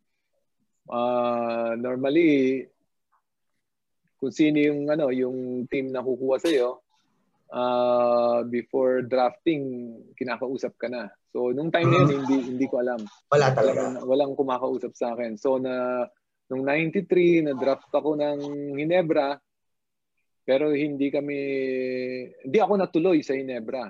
Mm-hmm. na-trade ako sa, na-trade ako sa 7-Up, sa Pepsi. Pepsi 7-Up, okay, okay, correct. correct. Uh, and sino yung mga naging uh, teammates mo rito, coach? Uh, sila Eugene Eugene Kilban, sila Ponky Alulor, Nap Haton, Uh, Abet Gidaben, Kuya Abet Gidaben, yan, nakasama Ah, okay, okay. Uh, Leo Austria. Si Coach Ah, Leo Austria ng. Miguel. Yan, nakasama ko. Yan, yan, tama. Si, Grabe, si Coach Leo kasama niyo. Hmm, Eh, bigote talaga, no? Si Romy, Lop- Romy Lopez, Romy Lopez, kay si Django Rivera, si Guido Babilonia, okay, si Jun Habar, Leo Austria, okay, si Coach Derek, uh, aming statistician, si nakalimutan Ito import na, si- ang import namin si Kenny Redfield. yung- Oo nga, si Kenny Redfield pala yan. Oh, si assistant coach si uh, Gabby Velasco, ang team manager si Steve Watson. Si Watson, oo. Oh, yung sikat ng Tapos, player ng Ateneo. Oo ba? Talaga Ano naman. ko rin to, Ah, si Bandana Kid. Kay Bandana Kid, ko rin oh. to nung, ano, nung, nung Kakampi ni nung bata-bata Sir. Fritz Gaston yan, oo. Oh, yes. Tama, tama, tama. Aba, nakasama mo pala si Coach Derek dito ah. Yes, okay. Yung pala, nakalimutan, nakalimutan ko. Si Coach Derek Pumaren. Yan, Sa Coach mga- King yan. Mga, ano ko, uh, mentor, Mentor. ko sa, basketball career ko na nakatulong sa akin ng malaki. Ah, Ito si ano, no, Romy. Lopez. Angeles.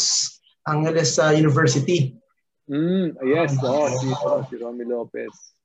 Tapos yung ah, kamador ng ah, Baste, si Django Rivera. ah. Teammate mo pala ito dati. No? Oo, oh, yan yung mga, ano, mga Ken- parang nagkasama pa ulit kay ni Kenny no, sa Shell. Oo, tama. Nagkasama kami. Umabot ni pa kayo Kenny. Nung nag-shell. Oo. na- Parang ano, after ng Pepsi, naglaro pa sa Pure Foods to eh, no? si Kenny. 94 yata yun, si Kenny Redfield. Sa Pure Oo, napakasarap kasama nito ni Kenny Redfield. Alam mo kasi, yung style niya, style ni Kenny Redfield, first half, ano lang yan, puro rebound at saka pasa. Kasi, Mm. Oh, ano, Mr. Triple Double to eh. So, oo. ano na siya, uh, nag-iipon na siya first first half pa lang, nag-iipon na siya na uh, pag, man- alam niya kung ano na siya, nakaka six assist na siya, six rebounds. So pagdating ng ano, second half, alam niya na kung uh, triple double siya, na, na Hmm. manage niya eh, na alam niya yung score. Alam mo, So, during the game, alam niya kung ano yung score ko, alam niya kung ano ilang miss ako, alam Yeah. niya. Oo, oh, sasabihin niya, hey, you owe me two baskets. Ha? Kuya, ganun yung sasabihin niya sa halftime. Mga, alam mo, masyadong ano to eh. Ah, matalinong player to eh. correct, correct. So, Mr. pa nangyayari, sinasabi niya na, sasabihin niya sa akin, oh, dito ka pupunta, ganyan, oh, darating sa iyo ang bola.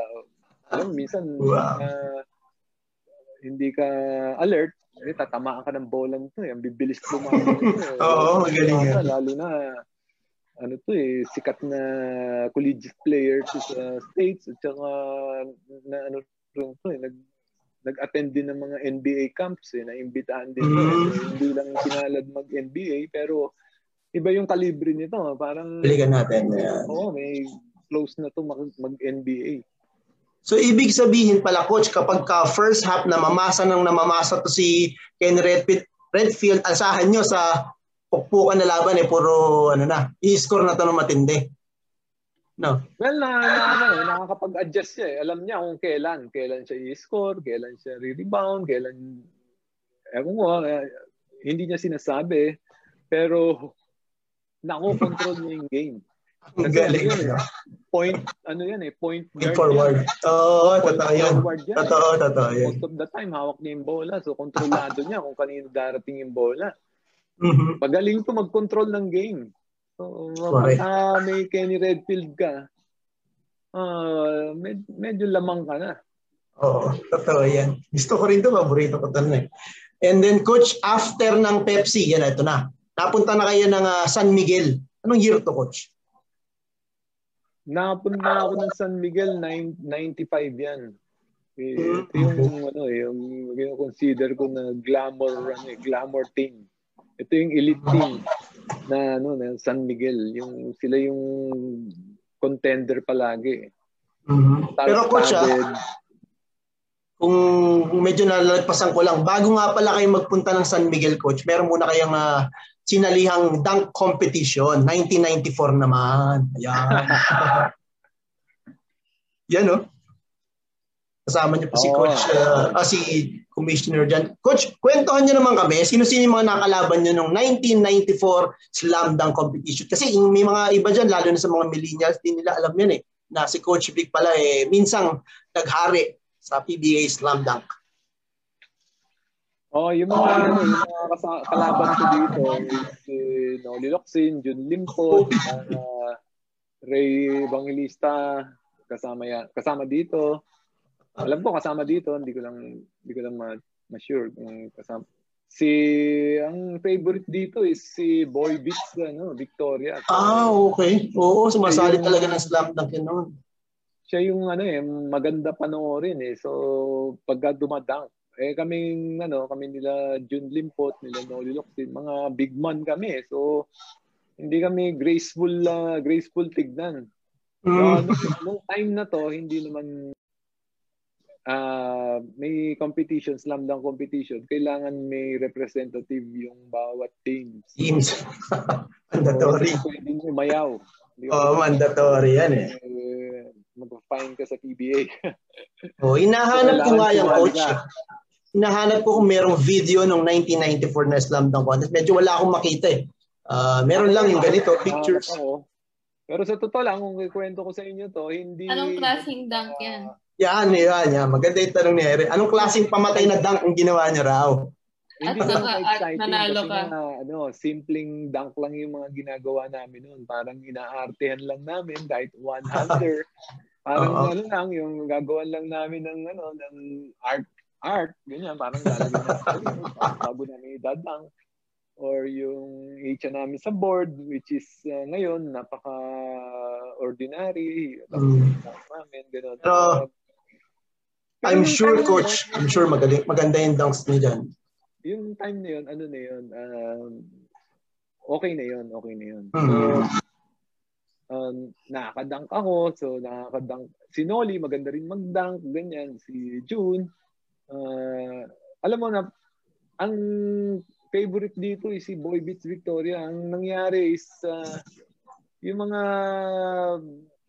ano, yung mga nung elimination, nag-miss siya. Yung dunk Ayun niya, lang, oo. Kaso nag-miss, nag-miss yung dunk niya. Nung time na yun, walang ano, walang re-dunk. Di ka, ah, well, yun ang format, walang re-dunk. Ayun nga Oo, oh, di mo pwedeng ulitin. Pag halimbawa nag-dunk ah, one time lang. Oo, ano, ang score mo noon is ano, 5 lang, 5 lang, maximum 5 lang yung highest uh, score mo. So, dahil may miss dunk siya, na-eliminate siya, na-eliminate siya. So, kami yung naglaban sa finals, si si Jun Limpot, si ako at saka si Noli Locsin. So, ito, nung siyempre may mga judge, depende na lang sa judge kung magustuhan yung dunk mo, uh, kung sino yung mananalo. So, nag, mm-hmm. nagkataon lang nung time na yon pero ang difference lang is so one one ano lang, one point lang. One point. Tikit na tikit ah. Na ko si, hindi ko alam kung si Noli o si June, ganyan. One point lang. So hindi ano, hindi ganung overwhelming na, na ako yung nanalo. So yun yung istorya. Uh, hindi ganun ka-exciting pero dahil lang sa All-Star ano, All-Star game uh, para sa mga fans, kailangan meron may dunk contest, may three-point shootout. So, yun. Uh, yun. Yeah, yung... Napaka-humble talaga ni Coach Vic. What, ano man, no? Alam ko, Coach Vic, at least name ninyo nasa record books. Oo. Oh, napa, nasa record books na ng PBA yan na, na minsan yung pinagarian yung slam dunk. At the following year, pinagarian nyo pa rin pero live game na yan, hindi na sa mga competition. So yun naman ang uh, pupuntahan natin. So sa SMB coach, gano'ng katagal kayo naglaro? Ah, sa San Miguel, ano, sandali lang ako naglaro doon. Parang uh, two conferences lang. Mm. one year. Uh, Wala pang isang taon. Oo, oh, star-studded yun. Sobrang... Sino-sino yung mga kakampi niyo ron? Uh, Alan Kaydik, Samboy Lim, Ives mm-hmm. Oo nga, nako. Ato Agustin, uh, Art de la Cruz, Arturo de la Cruz, okay. Franz Pumarin. Nandun pa si coach. Uh-huh. Malakas yung lineup namin doon. Uh, mm-hmm. Ito yata yung year na counselor na si si coach si counselor Franz naglalaro pa sa SMB. tama, naglalaro siya sa San Miguel, tapos nasa politics na rin siya. Okay, okay. So, Ang time na yun, alam ko na na mag, ano, na mag, magiging coach si, ano, si Franz Pumaren. Kasi kung paano niya kami kausapin, uh, binibigyan na kami ng mga pointers. Uh, ito yung gagawin mo, itong dito ka dapat, mga ganon. Uh, madalas nag-uusap sila ni Coach uh, Norman. Uh, alam ko na na papunta na sa coaching, may career. Magiging successful coach si Franz Pumaren. Mm-hmm. Nasa kanya na yung qualities eh, nung time na yun. Okay. Meron na talaga siyang knack for uh, coaching. Alright. Ira, meron ka bang tanong sa early 90s ni uh, Coach Vic? nasa na tayo? Nasa San Miguel. Sa San Miguel na tayo eh. Oh, 90 yan. Coach, ano? 94? si mami niya sa akin. Na, hindi, wala pa. Buntis. Buntis. Ayan, oh. Buntis yung mami ko niyan. 94. Lalabas ako, malapit na. 95. 95, ayan na. Pumunta na tayo doon, Coach. 95. So 94 muna yata ano. Anong year ka ba na na trade papuntang uh, Formula Shell?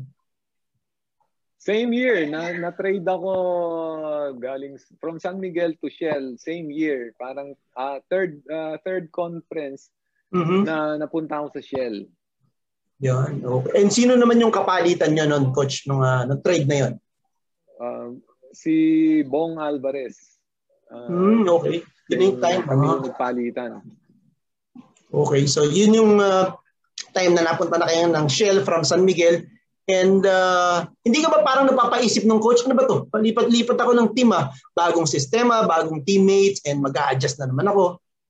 Pumasok ba sa isip mo yun, coach? Oo, oh, naging, oh. ano, naging mahirap din sa akin nung, ano, nung puro trade eh. Pero nangyayari, hindi maka-take off yung, ano, yung career ko. So, career nyo, bagong adjustment na naman sa mga teammates, lalo na sa sistema, sa coaches ibang ano na naman, ibang system yung kailangan kong matutunan. So tama nga ang hirap mag mahirap mag-adjust. Pero siyempre, yun ang yun ang trabaho natin as a PBA player. Uh, kung saan team ka mapunta, kailangan doon ka mag, ano, mag, maglaro, mag, mag-perform. Mm-hmm. So, uh, iniisip ko na lang, eh, trabaho to eh. Yung ibang, ibang tao, walang trabaho, ikaw may trabaho ka pa. So, pagbutihan mo na lang, ganun, ganun lang. And yung paglipat mo muna, mahirap, mahirap, mahirap tanggapin kasi gusto ko yung ano eh, yung gusto, gusto ko yung team ng San Miguel eh. Okay. Uh, may, may nagsabi, may nag-comment na na masama loob ko. Okay, hindi, hindi ganun kasama. Kasi gusto ko lang yung San Miguel. Iba yung management ng San Miguel. Okay, okay. Doon ko nakikita yung yung slogan nila na iba ang may pinagsasabi. Although, hindi pa ako nagtatagal sa kanila dahil sa naramdaman ko yung ano nila, yung pag uh, pag-aalaga nila sa mga players, nakita ko mm-hmm. uh, nila alagaan yung mga dating players. So gusto ko sana magtagal ako sa San Miguel kaso eh, wala akong control. So, na, nalipat ako, nalipat ako. Mm-hmm. And yung paglipat mo, coach, sa Shell turned out to be a blessing in disguise, no? And uh, masasabi mo ba na ito rin yung uh, parang turning point ng iyong uh, PBA career? Tama ka dyan, Mark. Diyan ako nag ano, diyan ako nag uh, nagkaroon ng kumpiyansa, diyan ako nagbigyan ng opportunity makapaglaro na walang pumapansin sa na hindi ako pinapansin, pinapabayaan lang ako maglaro. Nagkamali ako, okay lang, ganyan. So, ang coach niya ni si Chito Narbasa, malaking uh, uh, thankful ako kay Chito Narbasa. Binigyan niya ako ng pagkakataon na makapaglaro. Eh, ito yung masasabi kong ano uh, breakout uh, season Okay. Or breakout something. Yung ganyan. Diyan ako, diyan ako tingin ko nag-improve ng gusto kasi nakakapaglaro ako. Uh, correct, correct. Ako bola. Okay. Uh, uh, gusto ako ng mga teammates ko. Uh, Totoo yan. Totoo yan, coach. You gel well with your teammates, correct? Uh-huh. uh, naging ano, naging at home ako sa Shell. Lalong lalo na unang pagdating ko, tinabihan agad ako ni ano eh, ni Benji Paras eh. Sabi niya, pare, malungkot na. Dito, papasayahin kita. So, kinakwentuhan niya agad ako. Okay. Parang, alam mo si Benji, ano eh, may, uh, alam mo na, may hilig magbiro. oh, no, umpisang-umpisa pa lang. Uh, nasa stretching pa lang kami. Uh, kinakausap niya na ako, ah, dito ako magpapasaya sa iyo. Yun ang uh, sinasabi niya sa akin eh. So, so naramdaman ko na welcome ako. Lalo na si uh, rookie MVP yung nag-welcome sa iyo. Ayun naman, oo. napaka, ano, napaka uh, sarap ng pakiramdam. Totoo yan, Coach. And na-compliment talaga ninyo yung isa't isa kasi uh, noon kailangan may far forward ka, may sentro ka, may point guard ka. And kung hindi ko nagkakamali, Coach, uh, ito rin yung mga time no, na nag-file si Coach uh, Chito Narvasa ng leave of absence. Then eventually nga napunta yata siya sa Pure Foods, no? Uh, And then, hindi ko uh, or a year after. Parang naging coach ko siya 95 to mm-hmm. 98, ganyan eh. Or early part ng 98. Ah, okay, okay. So matagal-tagal din. Tagal din. years din siya o 3 years din siya nag-coach kasi nag-finals kami nung 96. Oh, um, tama. Import tama. namin is si Kenny Redfield. Kenny. Tama, tama. Uh, Montik na oh. namin Muntik na ninyo. namin talunin yung ano, yung Alaska. Alaska. Oh. Which is kaya sila naka Grand Slam sa totoo lang, ikikwento ko sa iyo na mm-hmm. ako yung dahilan kaya sila nag-Grand Slam. Bakit? Bakit? Kasi nag nag ano ako eh, nag nagpambol ako ng game game 4 yata yun, ganyan. Parang 2-1 ang score sa series, nasa finals kami, Commissioner's Cup. 2-1 ang score. So nagkaroon ako ng ano ng breakdown, nag, parang uh, na, na ano ako na na blackout ako. Na. Oo, lamang kami ng uh, lamang kami ng isa or tatlo ganyan. One minute to go, amin pa yung bola. So, nung nakuha ko yung uh, may, nakuha ko yung bola, sumisigaw si Coach Chito Narbasa na ipasok ko kay Kenny Redfield. So, si Kenny Redfield, sobrang dinideny siya ni, ano, ni, ni Jeffrey Cariaso. So ginawa ko, tinas, pinasa ko ng pataas kasi alam ko malaki si ano eh, si uh, Kenny Redfield. Eh. So pwede niyang kunin. Yan nangyari, malakas din ang katawan ni Jeffrey Cariaso. Naagaw niya yung bola sa midcourt. So naagaw niya yung bola, na-layup niya, pasok. So one, one point na lang lamang namin, hindi kami naka-convert. Nung hindi kami naka-convert, uh, nakascore sila. Pag next possession, nakascore sila, si Jolas yata or parang si Jolas yung time na yun. Mm-hmm. So natalo kami. So na imbis na 3-1, naging 2-2. Ah, okay, so, nag-even na. Nagkaroon ng ano ng naiba yung momentum ng ano championship series. So mm-hmm. feeling ko no, nung time na yun, ako yung dahilan kung bakit nag-Grand Slam yung ano. Grand Slam yung ano. Pero hindi, coach, alam ko parang injured yata si Ronnie Ron noon eh. Wala yung primary point guard eh. Di ba? Alos di siya nakapaglaro ng oh, buong yeah, serye yeah, noon eh. Tama ka. Oh, injury si ano si Papa Ron. Uh, hindi siya nakapaglaro ng series na 'yon. Uh, may hamstring injury siya. Pero siyempre mm. nung alam mo naman pagka championship series na iba na yung ano eh, game eh. Hindi na ako hindi na parang hindi na ganun ka-importante kung sino yung maglalaro eh. Kasi championship series na yan eh. Alam, na, alam mo na kung, si, uh, kung sino yung mag-deliver. Eh. Yung, kahit, kahit sino Correct, pwede na mag-deliver pala. Hmm. Oh, uh, like uh, nag-step up na rin si Richie noon, ano? Uh, Richie, uh, Peter Naron, uh, Jun Marsan. Oo oh, nga, sama nung laro kong series na yun eh. Ay, parang di ka naman maalala yun? Yung part na yun? Uh, kasi nung first two games maganda, parang na, okay, ganyan. Pero nung, nung tumatagal na yung series, siyempre, nakakapag-adjust na yung Alaska. Alam na nila oh. kung paano kami didepensa. Oo. Oh. Medyo dun din natin oh, nami-miss yung ano, yung ano ni, ni Coach Ronnie, yung kanyang leadership. Siyempre iba pa rin yung ano eh, uh, Coach Ronnie. Pero siyempre mag-step up ka pero uh, along the way medyo parang kakapusin ka, hanapin mo yung leadership eh. Yes, okay. Uh, si, si Coach Ronnie, malaking bagay siya doon. Kung nandun siya, tingin ko mas malaki yung chance namin na manalo. Uh, ibang klase rin talaga to si si Coach Ronnie. Uh, yung leadership niya, yung presence niya, eh, alam niya kung paano i-control yung game.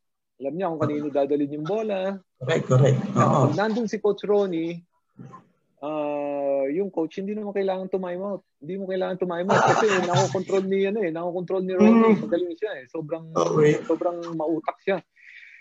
Uh, Napap- Siyempre, na-miss namin yon pero wala kaming magagawa dahil eh, oh. siya. Yun na, kumbaga talagang laban na lang kung sinong uh, available. And yung mga time na yun, Ira, napanood mo sa kahit mga replay lang sa YouTube, yung mga games ng uh, 96. Actually, wala nga eh. Uh, wala akong mapanood na game. Pinipilit ko siyang hanapin. Pero wala Yung eh. buo, wala na yun. Oh. Puro mga highlights na lang. Ang ganda ng laban na yan. Game 7 ang inabot. No? Pero bago sila, bago nila nakuha yung uh, finals na rights na yun, medyo bumira muna si Kenny Redfield ng ano ng uh, Hail Mary shot, ng miracle shot, di ba no coach? Napakaganda no. Maraming uh, puso ng ating mga kaibigang uh, mga Hinebra fans ang medyo talagang uh, nasaktan din doon. Pero siyempre destiny yan eh, mahirap pigilan yan. yes, tama ka doon. Alam mo, ikikwento ko sa iyo yung game na yun kasi uh, kalaban namin noon ng Ginebra sa knockout, knockout game para mag uh, pumasok sa finals. So the whole ano, the whole conference, hindi namin tinalo ang Ginebra. Malakas talaga sila. Galing mm-hmm. support nila, sobrang shooter, kumpleto na rin sila, nag-mature na rin yung team. Uh, si Noli Locsin, maganda yung nilalaro. Uh, the rest of the players, maganda yung nilalaro nila. Talagang hinug na sila for a championship. So nagkataon, dikit yung laban. Parang last seconds, one minute to go, seconds to go, dikit yung laban. Uh, naka three points, parang naka three points yung naka three points yung import nila si James, pangalan niya. Henry James. Henry, Henry. James naka three, mm-hmm. naka three points. Na uh, lamang kami ng isa.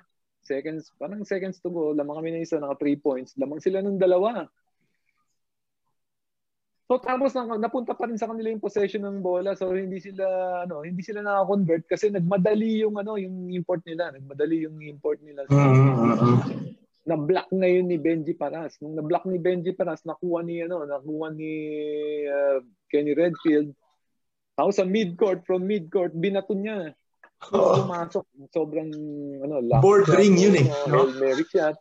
Oh. May pumasok lang, so natapos yung game lamang up by one kami, nanalo kami. So nasa Cuneta Astrodome yun, galit na galit sa mga fans. Uh, oh. Siguro gusto kaming bugbugin. Hindi naman. Pero yung time na yun, sobrang ano, sobrang uh, intense yung mga fans. Uh, Totoo yun, no? Ayaw nilang papatalo. Oo. Oh. Medyo ano nga, nahirapan kami lumabas sa kuneta. Inabot yata kami ng mga dalawang oras para nakalabas. Uh, parang feeling nila na, na, nadaya sila. Nadaya naman, pag may natatalo, may nadadaya. Mm-hmm very ano yan, very passionate yung mga Ginebra fans na talagang ano yan. Solid kasi din talaga yan. Ang ganda ng laban na yon, alam mo, uh, kasi nung time na yon medyo ano ano eh, ang niroroot ko nun si ano eh, si Johnny kasi ano okay, maka-Johnny ako eh. College days pa lang talagang ano eh, maka-Abarientos na ako eh. Kaya alam na alam ko yung tandem ninyo nung araw eh. Kung kaano nga kaganda yung inyong... Parehas tayo, maka-Abarientos din ako eh. Yun, so yun ang So yung time na yung coach, so nagkatapat kayo ng dati mong kakampi sa FEU. Paano? Merong ano ba yan? Parang away-away mo na, bati-bati ba after ng uh, ng series? At syempre, napaka-important nung ano nung ano nung championship game. Walang pansinan 'yan. Wala, hindi kami nag-uusap. Uh, wala, wala talaga. Uh, wala, wala. Alam mo, grabe nga ako tagain ni Johnny eh, nung time na yun. Hawak ko yung bola, eh, ang bilis niya. So pag nahawak ko yung bola, tinataga ako niyan. Eh. Sabi, sabi ko, grabe ka yung ano ah. Kumpare ko na to ah. Sabi, tinataga ako, walang kaibigan. Hindi, hindi. Totoo naman yun, pagka game, walang kaibigan. Siyempre, pagkatapos ng game, uh, doon na tayo mag-usap, ganun, doon na tayo magkaibigan. Uh, mahirap kalaban si Johnny. Mm-hmm. Totoo lang, kahit nasa ang team si Johnny, mahirap siya kalaban. Gusto ko kakampi ko siya kaysa kalabang gusto siya. Lalo na kabisado uh, niya yung laro niyo, coach. Hindi lang kami Yes, hindi lang kami nag wala wala kaming chance na magka ano, maging teammates ng ano ng prime namin sa pro. Ah, okay. Kasi eh, masyadong ano, hindi kami kakasya sa salary cap. Uh, may time na ganun. Oo, oo, oo, oo. Sayang ano. Full uh, circle sana. Kasama rin kami sa Inebra. Ah, nagpangabot pala kayo ni Johnny doon, ano? Oo, oh, kaso hindi hindi na rin kami na nakapaglaro ng ano ng wala na rin kaming halos minutes. Mm, okay. So, yan pala yung kwento ko sa iyo na, na nung nung ano nung nung dinraft ako ng Ginebra nung 2000 ah, 93 93 hindi kami nagka hindi ako natuloy doon. Pero may chance may second time na may chance pa rin ako mag-Ginebra nung 9 99 end of 99 oh 99 yes oh kinausap ko ng Ginebra ah uh, kaso ang problema na parang two days ano, two days late, nakakommit na ako sa isang team. Ah. Yun, yun, ang, yun ang pinanghihinayangan ko na hindi ako nakapasok sa Hinebra nung time na yun. So, Kasi yung year na 2000, andun si Jun Limpot. Eh, mm. Ang, nila nung pumasok, si Mark Kagiwa at saka si JJ Helterbrand. Okay. So yung time na yon sobrang nanghinayang ako. So, ang ang naging coach noon si Alan K. Dick. So, sobrang ano, hindi lang parang, Grabe ano. It was not, not meant to be ganun. Yun lang ang nangyari. Oh. Yun lang nangyari doon. Uh, May ganun pala. Hindi namin alam yun, coach, ha, na muntik ka pa palang mapunta sa Inebra which happened 10 years or a decade uh, decade uh, later. So, muntikan pa pala kayong uh, lumipat sa Inebra. So, before talk and text, before Mobiline, Inebra pala sana, no? Sana, Inebra. So, yun, yun, yun yung pinanghihinayangan ko. Kasi nga, uh, yung time na yun, Hineb Hinebra is San Miguel na. So, alam ko yung management ng San Miguel kasi naglaro yeah, ko uh, a while. So, gusto ko yung ano, yung management ng San Miguel. So, nung San Miguel na yung humahawak, uh, nanginayang ako. Sayang. Pero, siyempre, ganun talaga buhay basketball. Mm-hmm. Mahirap, ano eh, mahirap. Uh, hindi mo walang control eh, no? Eh, yun na nga, hindi mo makontrol yung sitwasyon. Yes, Ira. Ayun. Sige, sige, go lang, go. Ito, mga nanonood ka na ba sa Cuneta Astrodome or or sa game 10 yun ito mga, mga time na to? Oo, yan. Palagi kaming kasama. So, sa mga games. Uh, dahil hapon yung mga game, parang sinasabihan yata kami ng mami namin na kailangan matulog kami sa hapon. Pag hindi kami hmm. natulog sa hapon, hindi kami pwedeng sumama sa game. So, ginagawa ko dahil hindi ako inaantok. Kunyari, magtutulog-tulugan kami sa hapon. Tapos, uh, pag oras na para umalis, yun, alis na kami. Para, kunyaring, uh, natulog Ang sarap naman nun. And then, meron ako actually kwent, uh, itatanong kay Ira tungkol dyan, tungkol dyan. So at what age mo parang uh, na-realize na I have this, uh, you know, na yung daddy ko ba, famous player to and I have that, you know, sarang sense of pride na na kailangan, kailangan na uh, lagi ako nasa tabi ng daddy ko kasi maraming malapit, maraming nakakakilala. Kailan mo na-realize na, na I'm a daughter of a uh, famous basketball player? Maaga. Kasi parang, uh, kunyari pupunta kami sa mall. So, ang favorite namin puntahang mall is SM Mega Mall. Okay. So, since di ba ang daming tao sa Mega Mall, so maaga pa lang, 4 years old, 5 years old, alam ko na na palaging pinagtitinginan yung daddy ko. So, syempre kasi dahil 4 years old, 5 years old pa lang ako, buhat niya ako noon. So, talagang yung mga tao nun, talagang lingon talaga pag si daddy. So, pag na, lahat ng tao, so syempre naglalakad ako, nagtataka ako ba't sila tumitingin sa amin. So, tapos tinatawag yung pangalan niya. Sabihin, oh, Vic Pablo, Vic Pablo. So, nagbubulungan sila lahat. So, sabi ko, sikat yung daddy ko. Maaga ko na siyang nalaman.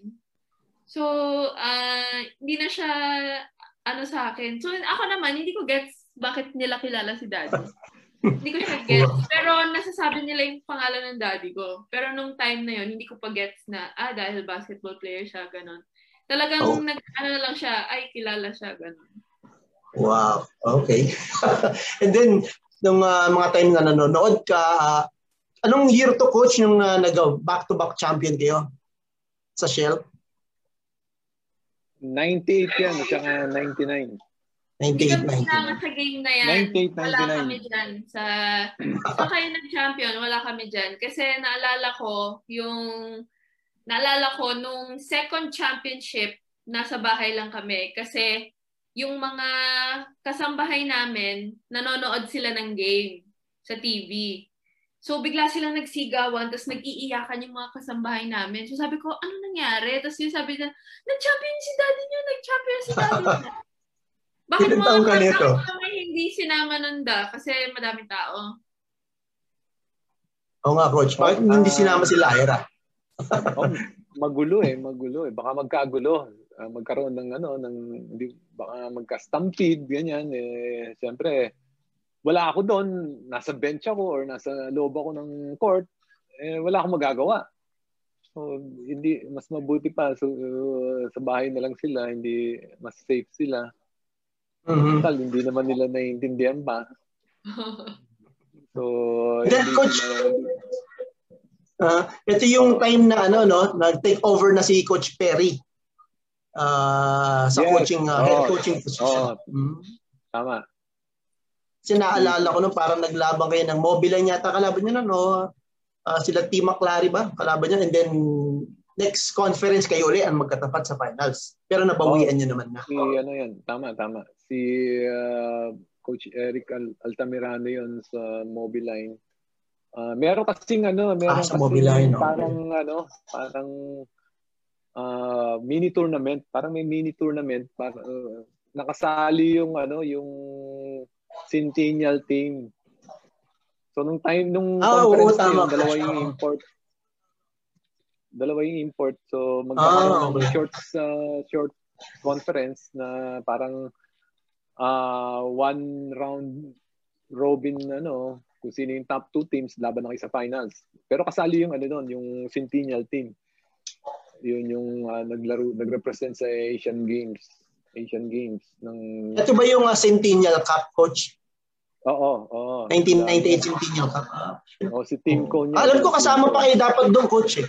Sa Centennial uh, team eh. Oh, Sa lineup kayo ng Centennial. Sa, ano, sa huling nakat. So, nung final 15 players, andun pa ako. Uh, isa ako dun sa na, nakat. So, mm. naglaro ako ng ano ng ng shell. Nakapaglaro pa ako ng shell. So, ano naman, parang blessing na rin, nag, nag-champion naman kami. Yun talaga destiny. 1998 uh, champion, no, coach? Ganong kasarap yung coach? Balikan natin yung championship na yan. Kasi parang uh, with all the teams na pinaglaruan mo and then parang uh, nakaka 5 or 6 years ka na sa PBA and then eto na, dumating na yung chance mong uh, magtaas ng trophy mula sa Pro League. So ganong kasarap yung pakiramdam niya? At hindi mo sinama si Ira? eh, joke lang. Siyempre, ano, masaya, masarap yung uh, pakiramdam. First champion sa professional league. Uh, sandali ah. Ano yan? Change ko na. Sandali lang ah. Swap lang ako ah. Sige lang, coach. Okay, asa na ba tayo? Wala ako ah. uh, first time mag-champion. Oh, yun, tama. Na, oh, first time ko nag-champion sa professional league. So, napakasaya. Um, mem- memorable sa akin uh, kasi after seven years, seven years, doon ako nag-champion. Doon mo napakahirap mag-champion sa PBA. Sa totoo lang. Correct, correct. Sa sobrang competitive ng ano ng PBA, sobrang hirap mag-champion. Ito sinasabi ko na dahil noon pa to, ah, noon pa to. Hindi hindi sa malakas yung team mo, ikaw yung pinaka batang team, malakas na team, ganyan. Hindi yun ang, hindi ka pa rin mag-champion. Hindi guarantee yun para mag-champion ka. Kahit na ikaw, talented team, hindi ka pa rin mag-champion. Okay, And the then, following, okay, uh, mm-hmm. okay, the following year, okay, hindi pa rin kami yung talented din, most talented, most, uh, ano ba yan, deep bench, ganyan, mga, pero nag-champion kami. Nag, nag, nagkaroon ng back-to-back championship ang Formula Shell, Pilipinas Shell. Kasi maganda oh, yung samahan namin na, na nabuo na, nabuo na, nag-mature na. Okay, uh, mga players, uh, maganda na yung maganda na yung chemistry. Okay, mm-hmm. yung composition ng team, kami uh, ano kami, okay kami sa isa't isa. Yan, lalo na si Chris Jackson, isa sa mga paborito kong teammate. Uh, Benji Paras, of course. Jerry Splana, Noy Castillo, Jun Marsan, Jay Mendoza, Joel Duwala, lahat kami. Alam namin yung role namin. Alam namin kung kailan kami Alam namin kung kailan ito na yung time na gagamitin ako ni coach. So, hinog na kami for a champ another championship. So, nung time yan. Uh, consider ko na napakahirap ng pinagdaanan namin. Kasi sa elimination pa lang, okay, naglalabanan kami sa pwesto ng Hinebra at San Miguel. So, natatandaan ko na pagka nanalo ka ng isa, natalo ka ng isa, eh, doon madedetermine kung aangat ka or may eliminate ka. So sa elimination pa lang, parang naglalaban na kami sa pwestuhan ng Ginebra at saka San Miguel. So nagkataon na nung nagkalabang kami, very crucial game, tinalo namin ng Ginebra. Tinalo rin namin ng San Miguel. So nakapasok kami sa Final Four. So, parang ano yun, parang knockout yung nangyari doon para makapasok sa Final Four. Kung, kung natalo ka sa Ginebra, out ka na.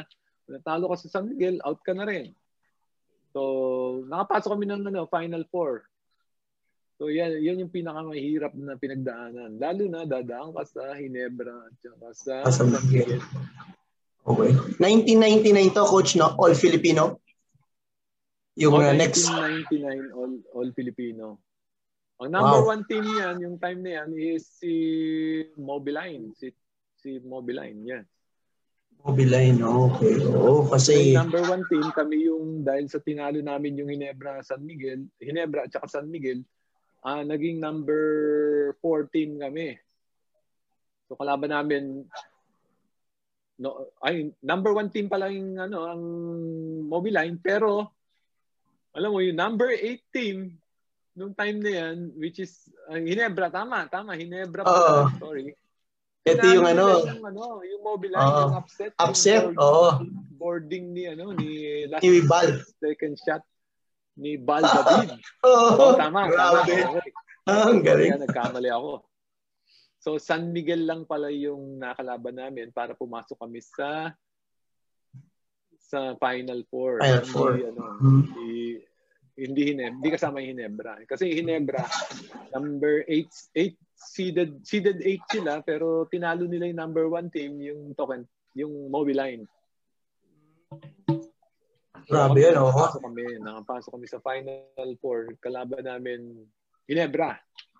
Mm-hmm.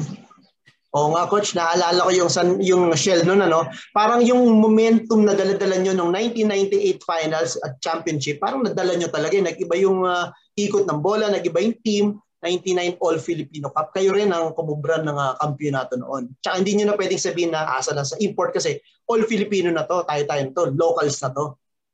Yes, kaya yung ano, kung mapapansin mo, uh, naka-V-sign yung mga ano, yung mga tao dito. Ibig sabihin, yan, yan. Yes, back to back kami. Uh, hindi nakita rito yung iba, naka-sign ng one. Parang ganito. Yan. Kasi uh, itong sign na to, First, parang ibig sabihin, we're the number one team in the land. correct, correct. Oo. Kasi all Filipino yan eh. So, ah. yung time na yan, medyo mayabang kami nung time na yan. Oo. Nag-champion kami eh. Oo naman. At saka coach ano si uh, coach Perry Ronquillo, parang dalawang sunod pa siyang nabigyan ng award na coach of the year. 'Di ba? Kauna-unahan 'yan. Kauna-unahan sa PBA 'yan na ang uh, play ang isang coach na bigyan ng dalawang magkasunod. Trivia po 'yan ha.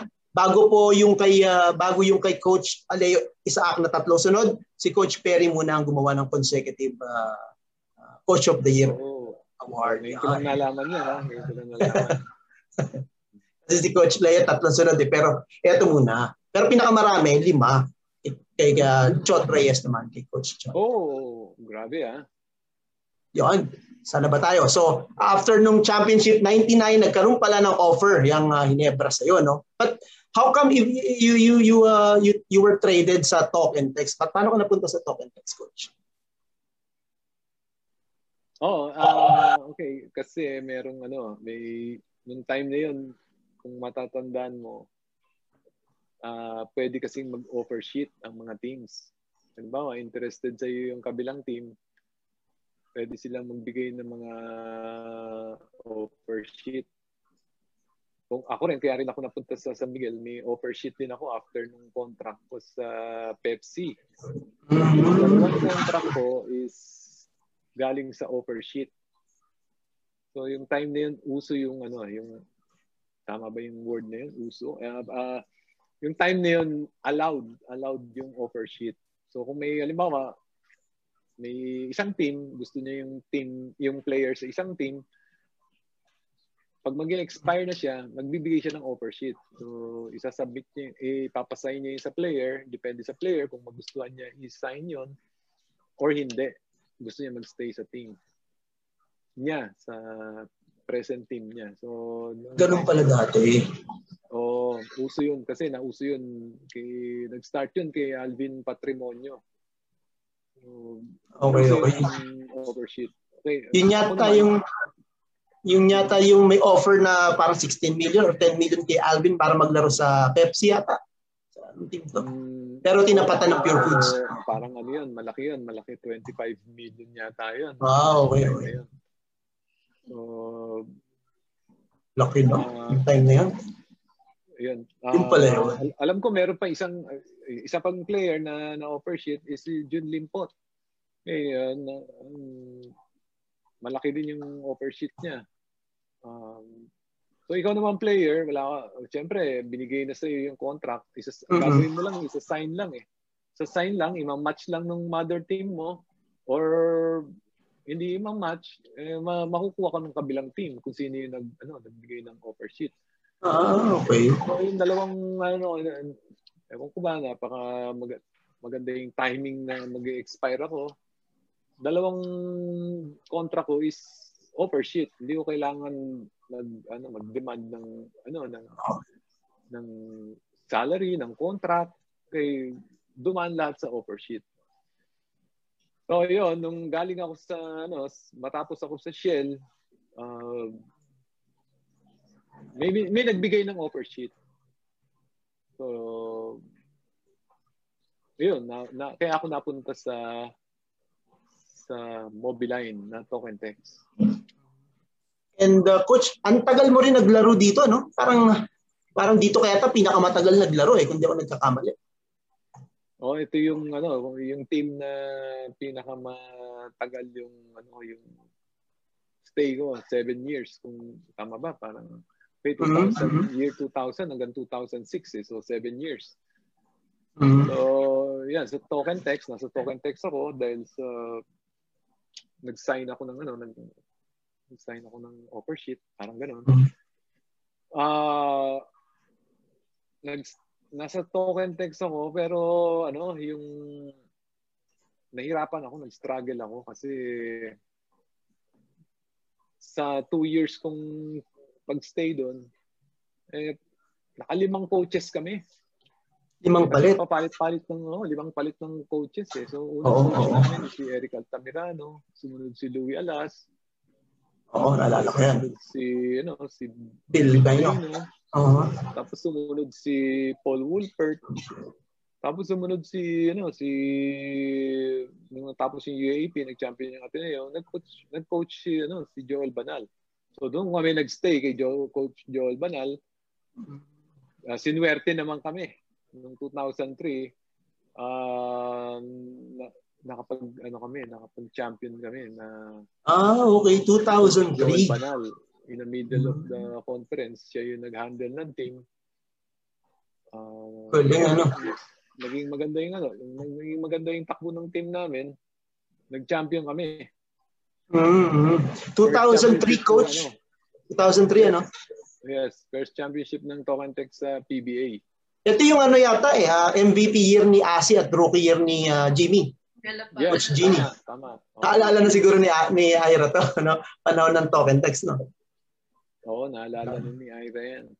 Alam mo, Coach? Diyan ako sa championship na yan. Nakanood na Nandiyan ka na. Sinama okay. na nila ako. Alam mo, Coach, yung gumawa ko dati ng ano, life story ni Vic Pablo. So, nag-play uh, yan sa YouTube, ano? Sabi ng mga nagko- nagko-comment na hindi raw nila alam na ganun ka palang kalakas maglaro. Kasi naabu yung iba yung kabataan, naabutan nila talk and text days na hindi, hindi nila alam na na beast ka pala ng mga 90s, mga shell days mo. Gulat na gulat sila, nagko-comment sila doon. Kaya maganda rin na ipalabas natin niya para medyo may ipagbabasihan sila. 2003. Uh, to TNT na, no? Coach, meron akong papakilala sa iyo kung naaalala mo pa si Coach Ed McInnes. Ed, okay. Ed McInnes. Ed, coach Ed ng uh, talk and text din na uh, parang uh, foreigner, foreigner coach. Kasi minsan nagchat-chat sa akin yung kinakamusta yung uh, PBA, sabi niya kasama ko sila oh. Big Pablo nung araw. tama, tama, nakasama kami niyan si Coach Ed. Okay, yeah. sorry ha, hindi ko na ano naalala ko, pinilit kong ano eh, Ang galing nga ng memory mo, coach eh. Konting ano lang eh. Konting... Naalala ko siya, naging coach namin yan. Uh, trainer, coach, uh, big man yan eh, big man. Si Coach Ed, okay, naalala ko siya. So, malaking tulong din sa amin yan nung time niya na, na nandito siya sa uh, Pilipinas. Oh, kasi coach, sinabi ko nga na guest namin kaya sa PH Sports. Sabi niya, ba, kilala ko yan. Sabi niya, naging player ko yan, si Vic. Sabi niya, sabi niya nga, ano uh, kamusta ko raw kayo? Kaya yun, Coach Ed, wala na akong utang sa inyo. Yeah, yes. kamusta rin sa kanya? How are you, Coach Ed? Yeah. Okay. And si Coach Perry, alam mo Coach, lagi rin nanonood sa atin niya. Kaya alam ko, inaabangan kayo ni Coach Perry. Panonoodin niya to, panigurado. Coach Perry, kamusta na? Sana okay kayo dyan. And then yung coach mga coaches na malaking ano, malaking uh, bahagi ng ano ng playing career ko. Totoo naman. And favorite ko rin yan si Coach Perry. Parang napaka approachable. Kahit nung nanonood ako ng live, lagi ko lagi ako nagpapa-picture doon eh. Talagang hindi tumatanggi si Coach Perry noon eh. Ano to? Oh, 1999. Hindi ako naniniwala eh. Kami ni Benji, hindi kami naniniwala eh. Hindi. No? Benji, hindi pa galit yan, hindi pa galit yan. The very cool si, ano, si Coach very uh, Perry. Uh, eh, naging varsity player din kasi si Coach Perry. No? Kaya, ano yan. Talagang uh, players uh, coach talaga yan. And Coach, eto na, 2003 and then the latter part nung, nung uh, stay mo sa Token Text, parang hindi na kita masyado nakikita naglalaro nun, parang nagkaka-injury ka na yata ng coach. Ah, uh, yes. yes. Meron, meron akong calf injury eh. Alam mo kasi uh, hindi ko rin ano, hindi ko rin uh, ma-explain. Um, pagka nagkaroon ka na kasi ng mga muscle strain, mahirap na ano eh, mahirap na ano yun, parang maghanap na ang chronic injuries na gano'n, pabalik-balik oh, siya. Oh, yan, tama ka, chronic injury, pabalik-balik. So, pag, pag uh, na-injury ka ngayon, papahinga ka, ganyan, 2 to 3 weeks. Tapos habang gumagaling ka, um, kala mo okay ka na, tapos mag, magkakaroon uli ng breakdown. So paulit-ulit. So, ang hirap ng injury na yan. Uh, kaya nga pagka nababalitaan ko merong PBA player na nagkaroon ng ganyang injury, yung mga calf strain, muscle strain, ganyan, hamstring, uh, nag ano ko nag-aalala ako. Nag-aalala ako para sa kanila kasi uh, alam pinagdaanan ko yan eh. Uh, yung yung time ni Ronnie Magsano kaya hindi siya nakapaglaro ng series meron siyang hamstring injury. So pabalik-balik. So wala kang control. Ang hirap kasi mas mabuti sa totoo lang mas mabuti pang na ACL ka or nabalian ka ng buto kasi nare-repair eh. Yung muscle hindi nare-repair eh hindi ko lang alam sa technology ngayon.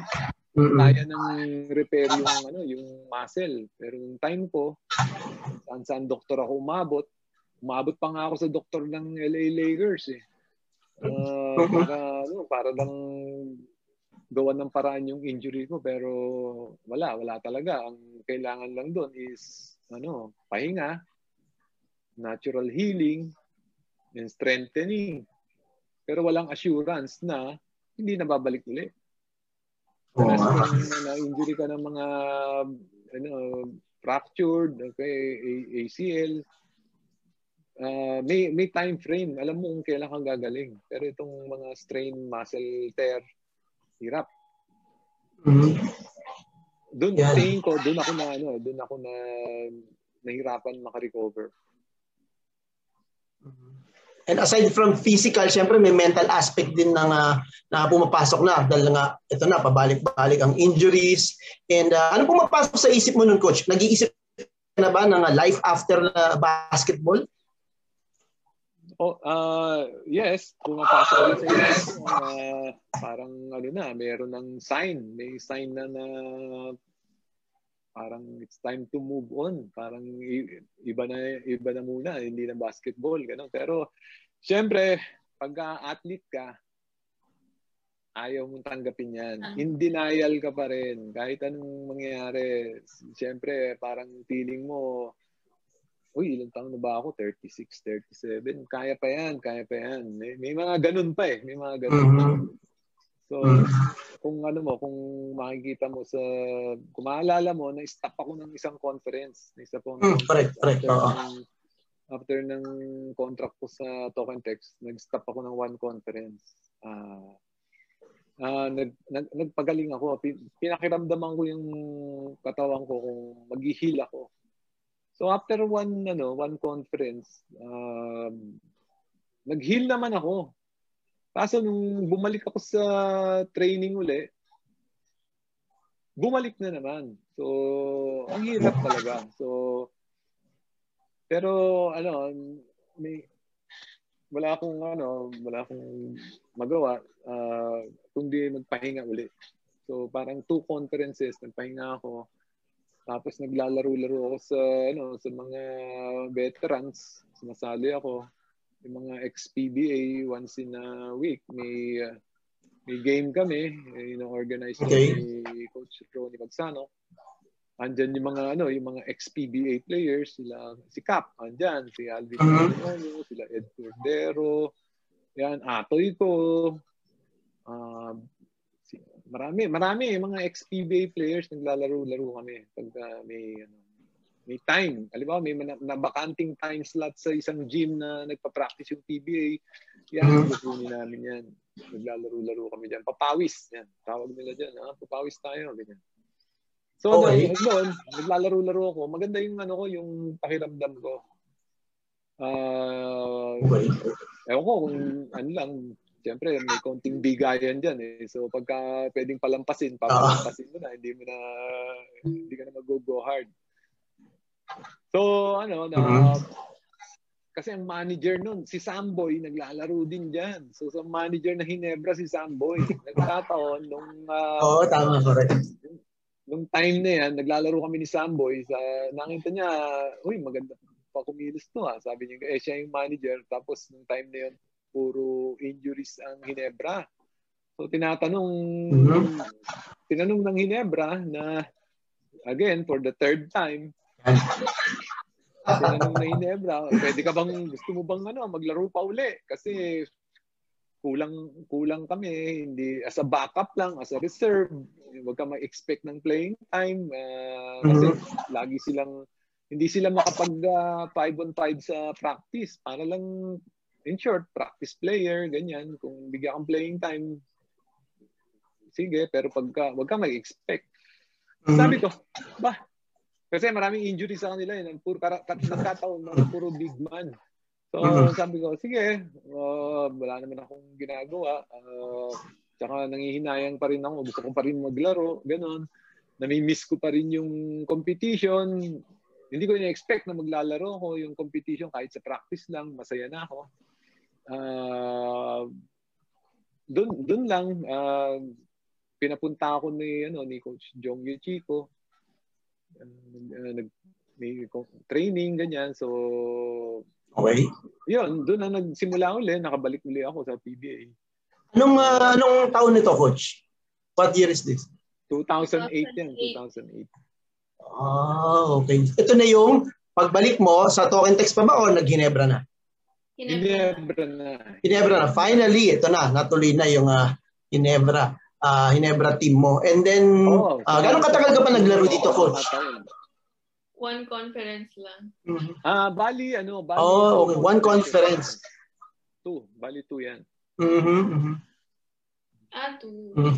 And sabi nga sa akin ni Alex Crisano, my guy. Sabi nung sinabi ko nga kayo yung guest namin. So naging teammate mo ba si uh, si Alex sa uh, Hinebra nung time na to?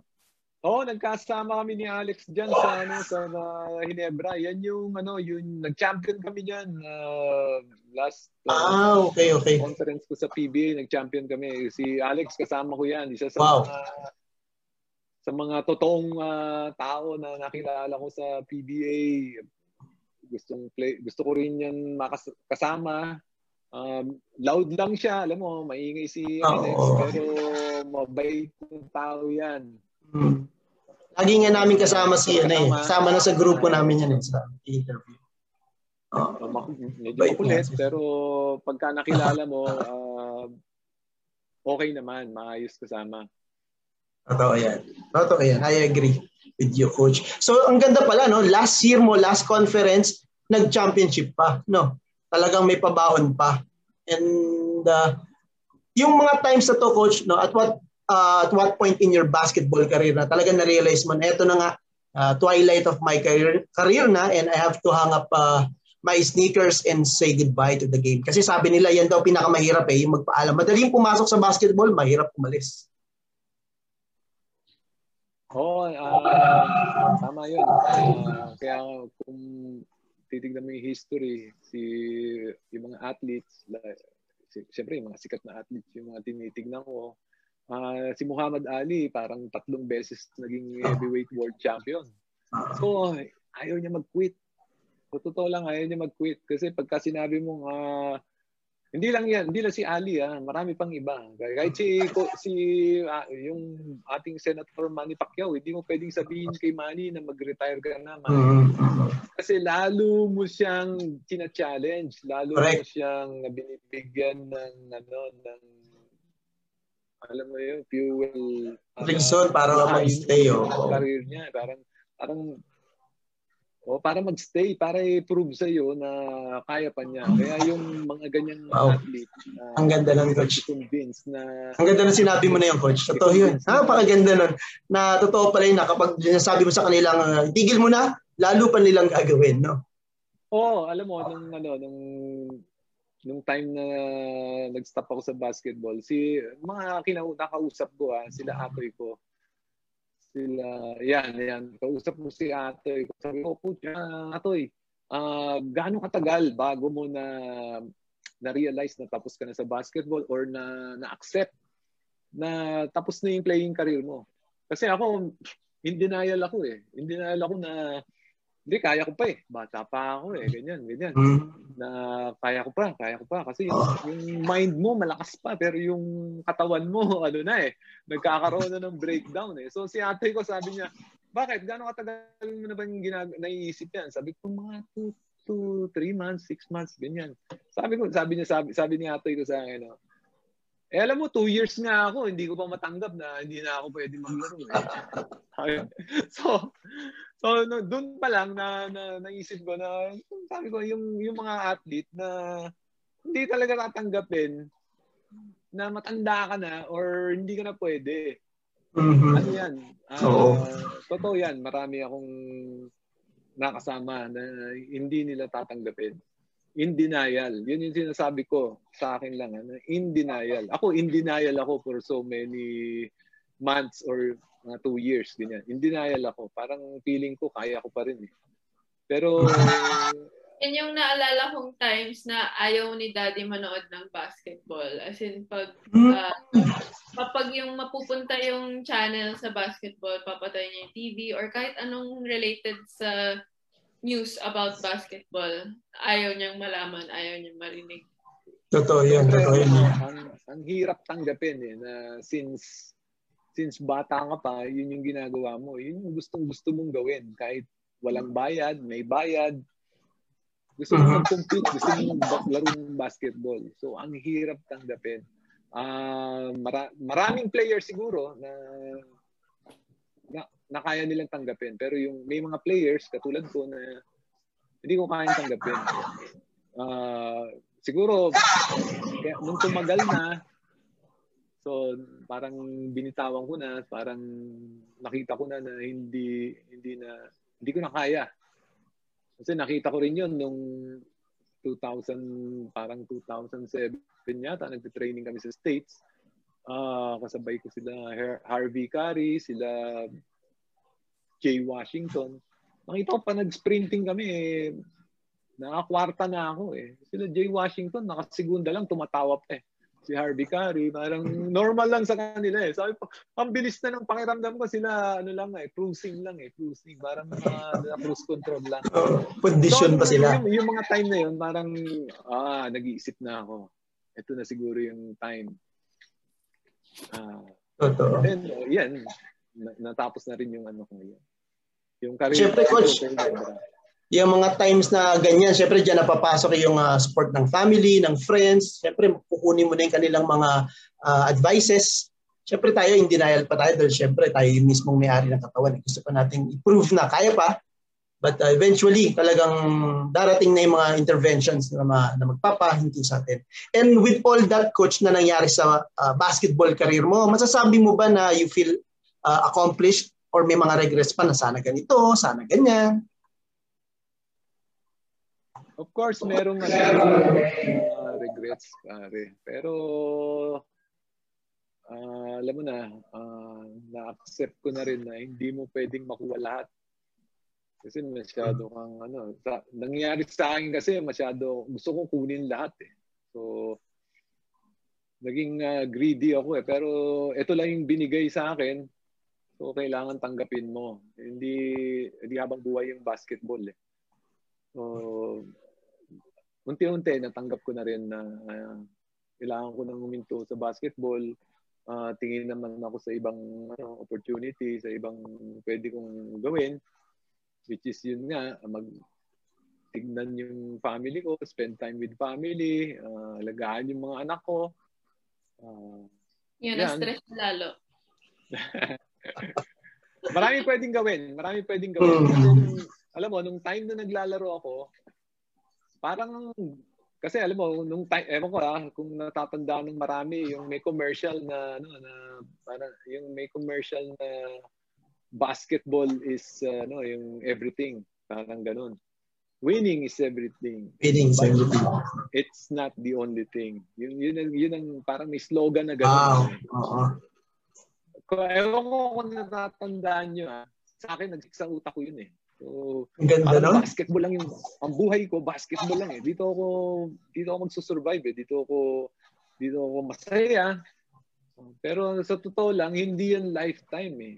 Wala Mhm. naman lifetime eh. Wala naman forever eh. Yun na. Yun, hindi. Yun. Later on, natanggap ko na. Wow. Ang ganda ng sinabi mo na yung coach. ah. Sana mapanood ko ulit yung ah, advertisement na yan, ng commercial na yan. No? Napakaganda nun. Oh, hindi ko, ah, ano, eh, parang uh, sports something yung ganun. Wow. Ang ganda ng coach. And then coach, uh, after you call it a career, uh, paano naman dumating sa iyo yung opportunity or desire na, na mag, mag-coach? Kasi alam naman natin na hindi lahat ng player may knack for coaching. Saan sa iyo saan saan nanggaling yung pag uh, yung pagpasok mo sa coaching uh, uh, career? Ah, sa totoo lang, wala akong, wala akong, hindi ko nakita yung sarili ko na magko-coach ah, or magiging coach. Uh, ah, kasi FEU yung ano, yung tumawag sa akin. So hindi ko matanggihan. Ah, ano, alma mater. Dito ako galing eh. Dito ako galing sa, ito nga, sot-sot ko nga. Kaya Yan, FEU. galing sa FEU. Dito ako nagsimula. So, uh, ito yung time para to give back sa FEU. Correct, correct. Dapat naman. And Ira, uh, may question ka din sa mga times na, na dumadaan na nga sa, sa twilight ng career ng uh, dad mo. Ano pang uh, ano yung mga na, naaalala mo? Ah, uh, naaalala ko. Ah, uh, sino yung mga naging favorite mong teammate? Meron kang isang nabanggit ko friend nasa Mobiline. Hindi mo pa siya nabanggit sa buong interview. Favorite mo siya, madasalin siya, and uh, sabi mo kung hindi siya basketball player, baka naging pari siya sa sobrang religious. Ah, okay. Si, ano, si Patrick Fran. Yung, wow! Yung, Patrick Fran, UST. Alam mo, palagi ako... So, ganun pala. Tumatabi ako palagi kay Patrick. Alam mo bakit?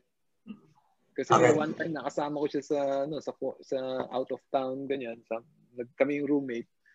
Nakita ko kahit kahit saan nagdadasal si Patrick. Si Patrick Franz, sobrang religious siya. Hindi kasi hindi naman ako religious. Uh, okay, kahit gusto yun. Ewan ko ah, hindi ko gusto. Nakita ko lang na religious siya, hindi ako religious. So dumikit ako sa kanya. Kasi nga, alam ko pagka nakadikit ako kay Patrick or kasama ko siya, safe ako kasi sobrang religious niya kahit kahit saan lugar nagdadasal si ah. Patrick. So pero gusto ko siya as a person, as a player, as a teammate. Uh, naging close kan si Patrick Franz sa uh, Token. Nung, nung time na nasa Token Texo. Wow, ganun pala si uh, hindi ko alam yan ha. Sigurado marami rin sa ating mga kabasketball ang hindi nakakaalam yan kasi tingin nila kay Patrick, Bruce ko eh, di ba? Pati halos pati dito may muscle eh. Di ba? Malaki katawan ni Patrick eh. Malakas magbuhat yan eh. Pero ganun pala siya. So, may so, oh, sobrang pala siya. physical siya maglaro ah. Mm. Kasi naalala ko. Yung pag naglaro siya, alam mo, oh, malakas. Oh, sige. may kuya pa si Patrick eh, di ba? Na naglaro din ahead of him. Pero yun yung napapanood ko rin dati. Nakalimutan ko lang kung saan school galing yung kuya ni Patrick. Kuya ba o tito? Parang ganun. Ah, uh, kuya, kuya. kuya, oo. Bon, no, Mon. Uh, okay. okay. Um, ano rin, uh, physical din na player. Uh, okay. Kasama kami, um, ano naman sila, iba ng, ano, iba ng posisyon eh. Kaya, Mahirap i-compare. Oo, mahirap i-compare. Ayun. Coach, doon na tayo sa free for all questions. Bago natin puntahan yung mga comments at tanong ng ating mga uh, ah, PBA fans or basketball fans. Uh, tanong, ako, ako muna unang tanong nga, Ira. Sino yung nagbigay sa'yo ng moniker na The Conqueror? Yan, isang mag, ano, malaking question mark para sa akin. Alam mo, hin, hindi ko naman okay, binigyan ng moniker, hindi ko hindi naman ayaw ko o gusto ko pero parang feeling ko ng time na yun eh deserving ba ako magkaroon yan kasi sa nung nanonood ako ng mga NBA games yung mga yung talagang mga uh, malaki na yung contribution sa sa game sa game ng basketball yun yung nabibigyan ng moniker yun ang pagkakaintindi ko diyan sa mga moniker so hindi ko alam kung kanino nang galing yung The Conqueror uh, uh, kung, kung kay Kini, Mr. Kinito Henson or kay Mr. Noli Iala. Hindi ko lang, hindi ko sure, hindi ko na, ewan ko, bakit ko ba hindi tinanong? Uh, Tanong natin yan kay, no? kay, kay The Dean. No? Oh, Conqueror. Kasi baka, hindi ko sure. Basta, Oo. Pag ginaya lang sa pangalan niya kasi Victor Latin ng winner eh, no? The Conqueror eh. Oo, kasi Baka doon lang kinuha. Victor is ano eh, conqueror eh. Pero ang galing kasi ni, ni Kinito Henson dyan eh, magbigay uh, ng mga moniker. Talagang pan eh. Talagang matatandaan ng tao eh. No? Yan. Free for all questions, Ira. Alright. Uh, actually, hindi ko na alam itatanong ko kasi lahat na ng bagay uh, na itanong ko na. Mo na. Uh, I'm out of curiosity naitanong ko na sa kanya simula uh, bata ako hanggang sa tumanda, tinanong ko na sa kanya lahat. Pero yung share ko lang, uh, yeah. you know, my dad is uh, very quiet siyang tao. That's why I'm so surprised na umabot ng dalawang oras tong interview. Sa lahat ah, ng kwento niya. Na. Because actually, uh, talagang very quiet lang siya. I mean, yung ganitong pagkwento niya, sa bahay lang yan or sa family and relatives lang namin. So I'm so surprised na ang dami niyang share about his career. So good job, Dad. So si uh, si Daddy um uh, hindi siya ma, he wouldn't accommodate interviews back when he was playing.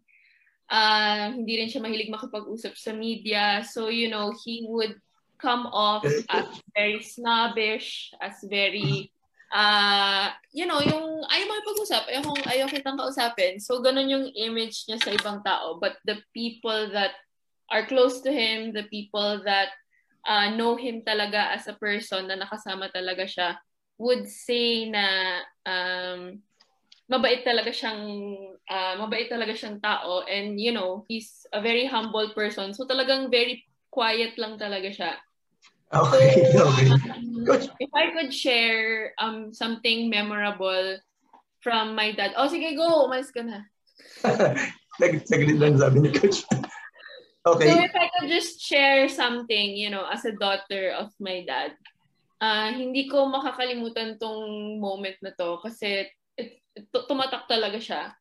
Um, retired na yung dad ko noon. So when he was sharing about his retirement, mahirap din siya sa amin at home kasi you know, ayaw niyang makipag-usap, ayaw niyang lumabas, ayaw niyang mag-mall, ayaw niyang you know, parang very unmotivated siya with life when yung after nung sa uh, after nung contract niya with uh, Mobiline and towards the end na rin, uh, parang uh, parang syempre basketball is such a big part of his life. Tapos nung nawala yon, it was so hard for him to cope and stuff and it reflected at home.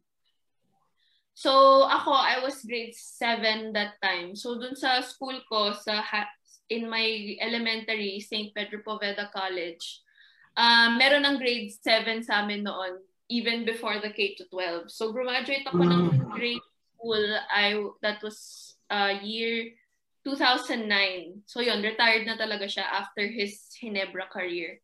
So uh, graduating, going up to high school, meron akong award. I I graduated as an outstanding student. So wow. out of 160 kami, konti lang kami, uh, four sections lang kami, so around 160 in a batch siguro around 20 lang kami na may award na ganon. So sabi ko, Daddy, may award ako akin wow. stage. So sabi ni Daddy sa akin na, alam mo, hindi ako proud na naging basketball player ako. Proud ako kasi outstanding student yung anak ko. Wow! so Sarap nun. Umiyak talaga ako noon. So sabi ko, grabe, parang para sabihin niya sa akin yung ganon. Para sabihin niya sa akin na parang mas fulfilling pa sa kanya na na may award yung anak niya kaysa sa lahat ng achievements niya sa basketball. So, syempre, umiyak kami ng nanay ko noon. Umiyak, umiyak ako, mom ko, umiyak ako that time nung sinabi niya yun. Kasi syempre, he was going through something. Kasi for him to biglang say something like that, talagang iyak talaga kami nung time na yun. So, uh, hindi alam ng mga tao na nakikita nila na, okay, magaling maglaro si Big Pablo, magaling siya magganyan-ganyan. Pero at home, he's a much better dad. Uh, hindi ko masabi, like in behalf of my sisters and my mom, and even my uh, even my dad's siblings, alam nila na very generous yung dad ko. Alam nila na he would put everyone ahead. Uunahin niya yung ibang tao kaysa sa sarili niya. Ganon siyang tao. Like, uh, it would come off weird, lalo na sa mga lumalabas sa mga balita, like ignoring contracts, or mm. Mga ganyan na mga mainit na balita about him. Uh, pero behind everything, behind outside the court, sobrang uh, I've never I don't think I there's a person that I could say that's that has a better personality than my dad talagang sa lahat ng tao. Not not because just he's my dada, pero um, sa lahat ng taong nakilala ko, I would say that my dad is really an outstanding person on and off the court. Totoo yan. I agree with you kasi nung pinapanood ko siya, never ko siya nakita kay pag-away and he's a, a man of few words eh. He's an action man. So laging uh, you know, mas maraming ginagawa kaysa sa sinasabi. Wow. Ang galing naman ni Coach Vic. Nakakatuwa naman. And uh, syempre, uh, malaking role talaga yung part ng uh, family at, at friends during that uh, uh, twilight uh, part of his career. Yung tipong nagko-contemplate na siya kung tutuloy pa ba or uh, hihinto na. Mahirap yun eh. Mahirap yung uh, part na yun. And family is always the ano yun, eh, parang kanyang uh, uh, shoulder no, pagdating sa mga ganyang klaseng desisyon sa buhay. Galing naman. Mamaya i-share natin yan ha, yung mga ganyang pictures ninyo. Kasi I, I saw a lot of pictures of Coach Big and you know with with with his family and uh, been like thinking na this is guy is, this guy is really a, a family man. Wow. Oh, Sa'yo naman. After practice, diretso na siya sa bahay. Wala yung, uh, I mean, wala na siya ibang pupuntahan. Wala na siyang ibang lakad. Yung hobbies niya, uh, I think, is mga relo. Nahilig siya sa relo. Yun lang. Yun lang yung personal hobby niya. So, magjo-join siya ng mga watch forums. Alam niya, ask him anything about watches. Alam niya lahat yan. Mahilig siya sa mga jewelry watches. Yun lang, yun lang siya. Pero other than that, simpleng tao kahit kahit anong suot niya, kahit anong pantalon niya, gano'n. Yeah, coach, nag-share lang si Ira na kung gaano kayong uh, kung magaling kayong player, mas magaling daw kayong daddy. Wala daw tatalo sa inyo. Yan. Kung pwede kung pwede daw na Grand Slam and daddy, 'yun ang uh, award ninyo. Kaya medyo naging emotional lang ng kwento ng konti yung kwento ni Ira about. Wow. Also shows how uh, good a fa- good uh, kind of father you are, coach. So maraming maraming salamat uh, Ira sa pag-share mo nun. Kaya yata tinagalan ni Coach Biggie kasi nagdadrama si Ira. Joke. Oo. So, kung gaano siya kagaling na dad, ganun din siya kagaling mag mga award na nakuha ko sa kanya. Kung meron ako mga award sa school, meron din ako mga award na nakuha sa kanya. Ira, ilang ko na sinabi sa'yo, tigilan mo yan. Ira! Stop it! Ira! Ako yung pinaka, ano, ako yung, ako din yung the best pagdating sa mga sermon ni Daddy. Ako din yung number one dyan sa aming magkakapatid. And coach, ako lang tayo doon sa, thank you Ira sa pag-share nun. Dako tayo sa jersey number mo. Iba-iba kasi yung mga nakita ko nung college ka, no? Uh, let me try to share some. So gusto kong malaman yung the, the, the story behind that jersey number. So isa sa mga isi-share ko ito. Ayan, ako. Share na ba? Hold on. Yan, ito coach. Bakit uh, jersey number, uh, nakita na ba? 14. Mm-hmm. Okay. Uh, kasi nung, nung, nung time na yun, yung 14 parang ano yan, yan ang mga numbers ng mga ano, jersey number ng mga ano, ng mga big man, sikat na big man sa UAP. Kasi nung uh, rookie year ko, si Jack Tanuan is number 14 siya. Tapos uh, yung contemporary niya is si Benji Paras sa UP Maroons. Number, number 14 din siya so, nung, nung rookie year ko, uh, number 17 ako. So, pagkatapos ni, after ng playing years ni Jack Tanuan, kinuha ko yung number 14 kasi big man ako eh. Ako yung pumalaki uh, Jack, Jack Tanuan. Yan yung pala yun. So, number 14 din ako. Sabi kasi, tapos katapat ko sa kabila eh, si Benji Paras, number 14 din. So, nung time na yun, uh, common yung mga big man na ano eh, big man na ano eh, number 14 sila eh. So kinuha ko yung number 14. Ah, okay. So that's the story behind that number 14. And looking at Johnny dito sa picture, naka-7 naman. Number 7 si Johnny. And oh, si Michael Otto yeah. ata tapos yan. Uh, dahil okay. ahead ako kay Johnny, ahead ako ng 2 years, dapat kasi magkasabay kami ni Johnny. Eh. Nangyari kasi kay ang kwento diyan, nangyari kay Johnny. Ang daming kwento, no? Okay lang ba 'yan? Sige lang, uh, Kasi si, nangyari kay Johnny after high school, nag-stop si Johnny maglaro. Uh, after high school sa FEU Tamaraw, sa FEU Baby Tams, nag-stop siya maglaro. Uh, ewan ko kung anong dahilan. Parang gusto yata nung tatay niya na mag-concentrate siya sa aral. Uh, mm-hmm. Sinasabi na hindi ka magkakaroon hindi ka magkakaroon ng career sa basketball, sobrang liit mo. So hindi yun ang sinas- yun ang sinasabi. So ginawa ni Johnny, nag nag-stop siya sa basketball, uh, nag uh, nag ewan ko ano nangyari, nag-concentrate siya sa school. So na-stop siya, dapat magkasabay kami pumasok sa senior sa college, sa college uh, team ng FEU. So, mm. dahil senior ako sa kanya, das, mas senior ako sa kanya, uh, priority ako na makakuha ng number. Ganun, ganun yun eh. Yun, yun, nung time na yun, ganun yun. Kung seni- seniority. Seniority. In short, seniority. Kaya pala. And sabi so, yun ng uh, daddy ni, ni Johnny. Considering na tito ni Johnny, eh, dati rin naglaro sa basketball sa PBA yata. Oh, or Bika. Hmm. Si Haba-Haba. Oo, oh, alam mo, nung nakabalik, paano siya nakabalik?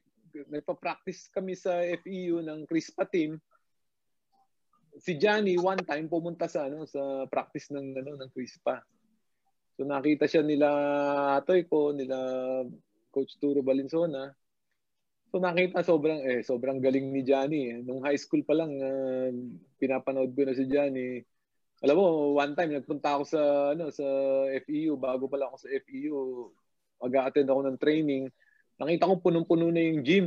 Punong-puno na ng tao, marami na nanonood. Sabi ko, late na ako ah. So, nagma, nagmadali ako, nagbihis ako. Nung makita-kita ko, yung eh, si Johnny naglalaro, juniors.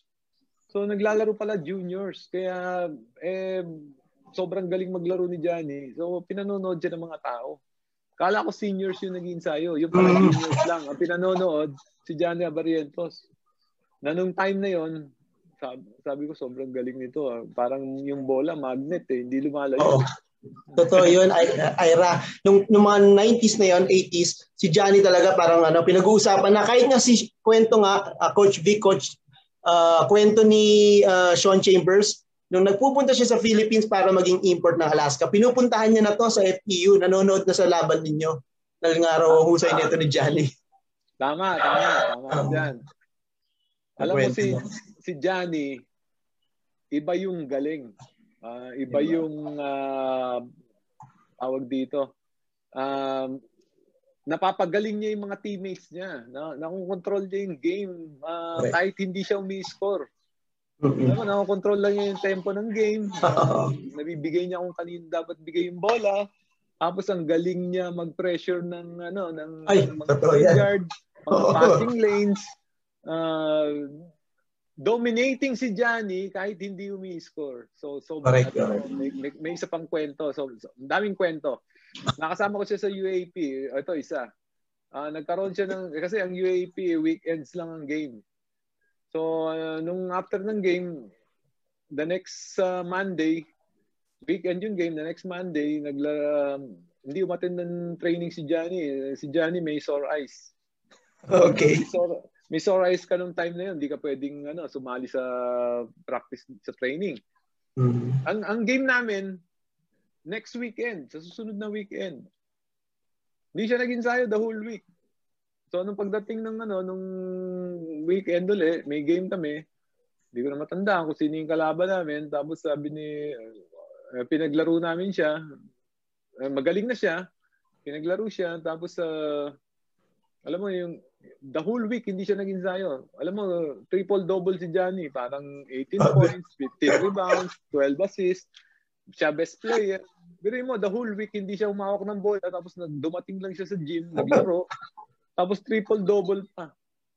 So, ibang klase yung build ni Johnny. Ibang, ewan ko kung sabi nila, ano rin to eh, mga uh, yung ano ba, yung may lahing egoy. Eh, yun ang ano, kwentuhan noon eh. Pero oh, sa sobrang niya, ano. Oh, yung mga yung parents niya, isa sa parent niya is, mm-hmm. ano, is from Angeles Pampanga, ganyan. Oh. So yung build, alam mo yung composition ng bad body ni Johnny is ano eh, yung sobrang lean, sobrang lean. Parang right. athlete talaga, athlete. Ay, so, maglakad nga lang si Johnny eh, medyo nag-hump-hump eh, no? talagang versatile. Okay.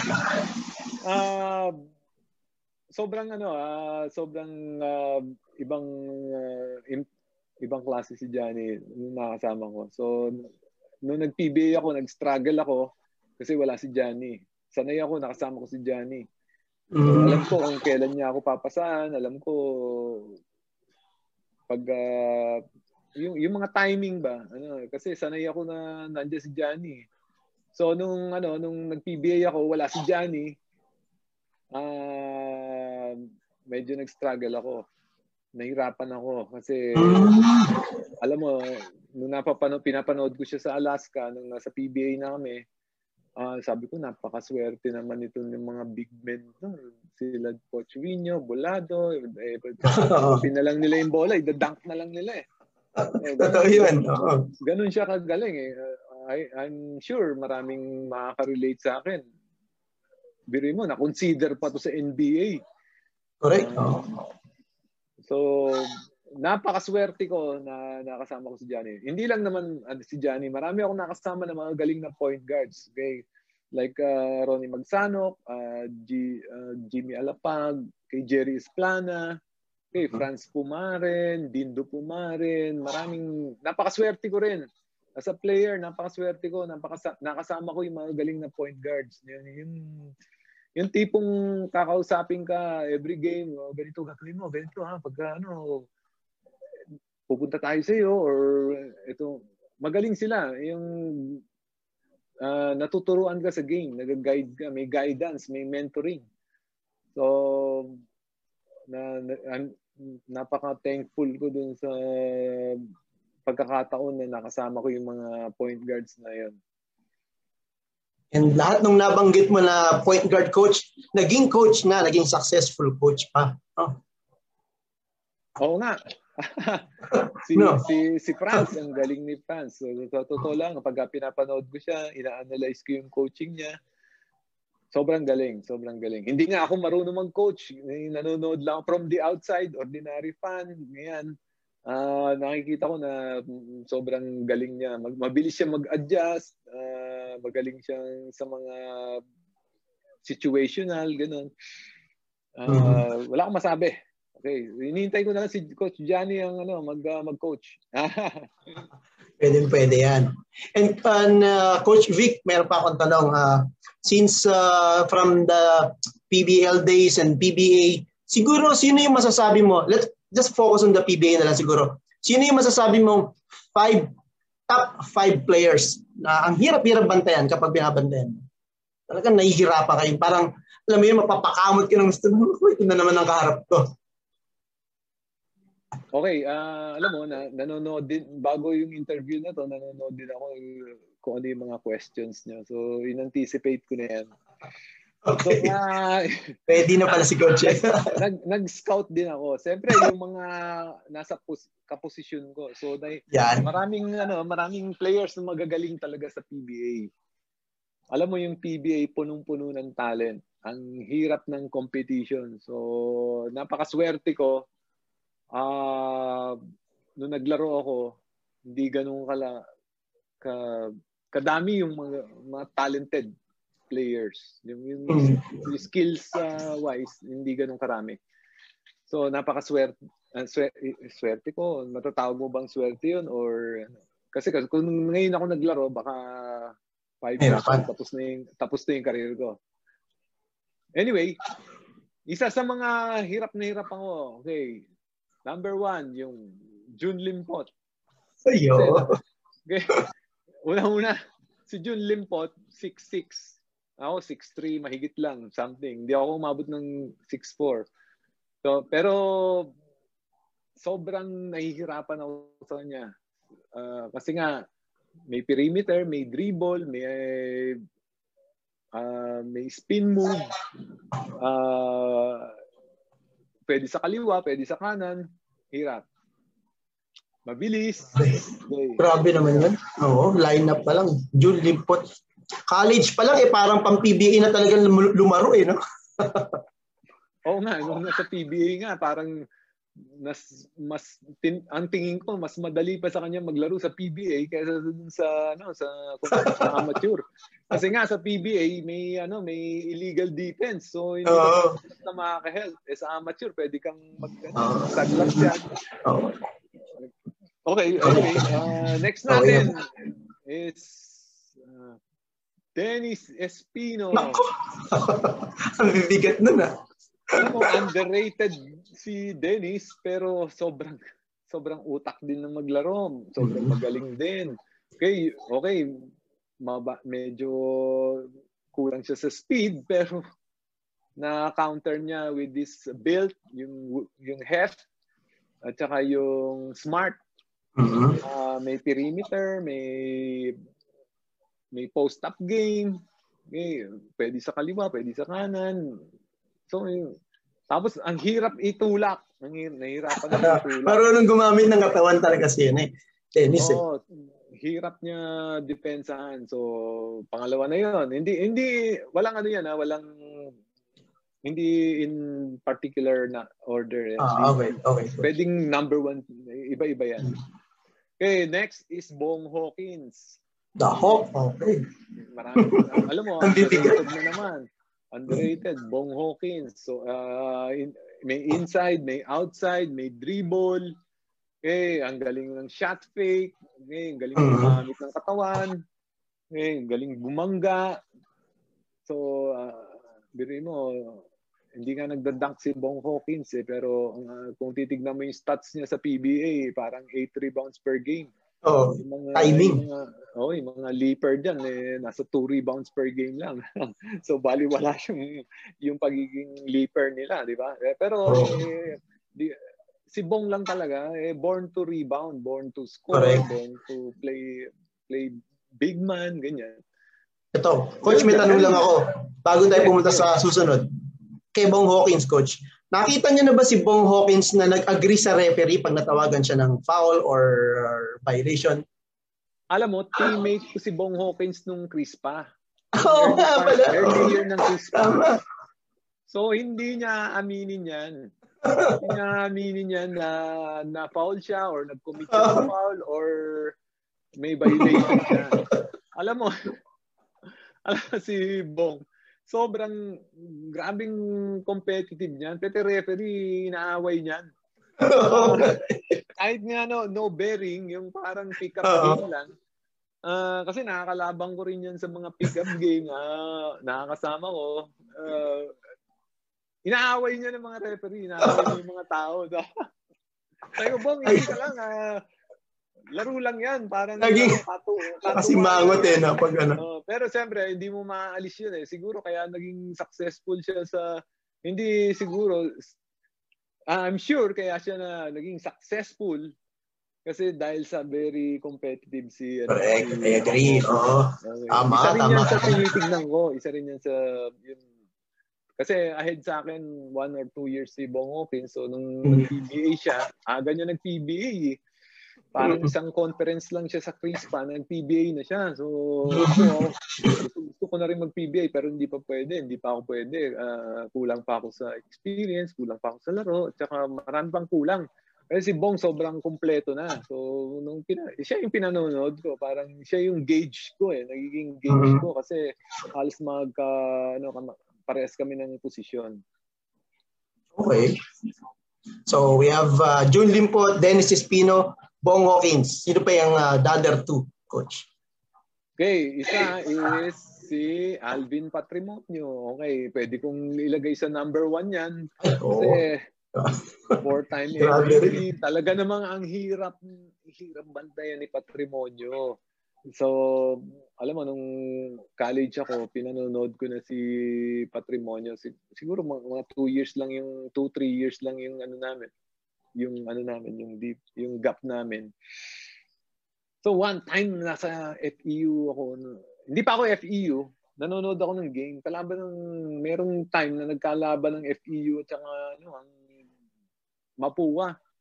So si Patrimonio is siya lang yung sentro ng Mapua. Oh, correct. Sobrang dami ng sentro. Ang lalaki. Jack Banuan, Carodan, okay, La Torreno, Costanes. Sobrang Nicolas. Uh, yung in-anticipate ko yung game na yun, tambakan.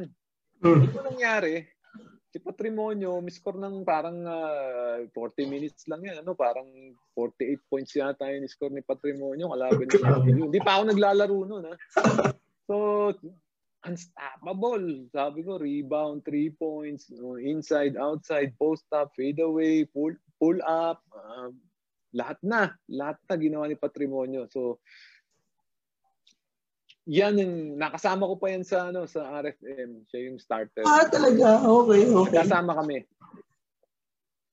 eh yung pagkakataon ko lang maglaro pagka pagod na si Patrimonio or tambakan na yung kalaban or uh, tambakan na kami or tapos na yung game. Yung in short, nakakalaro lang ako pag uh, kailangan ipahinga si Patrimonio. Kasi parehas kayo ng posisyon.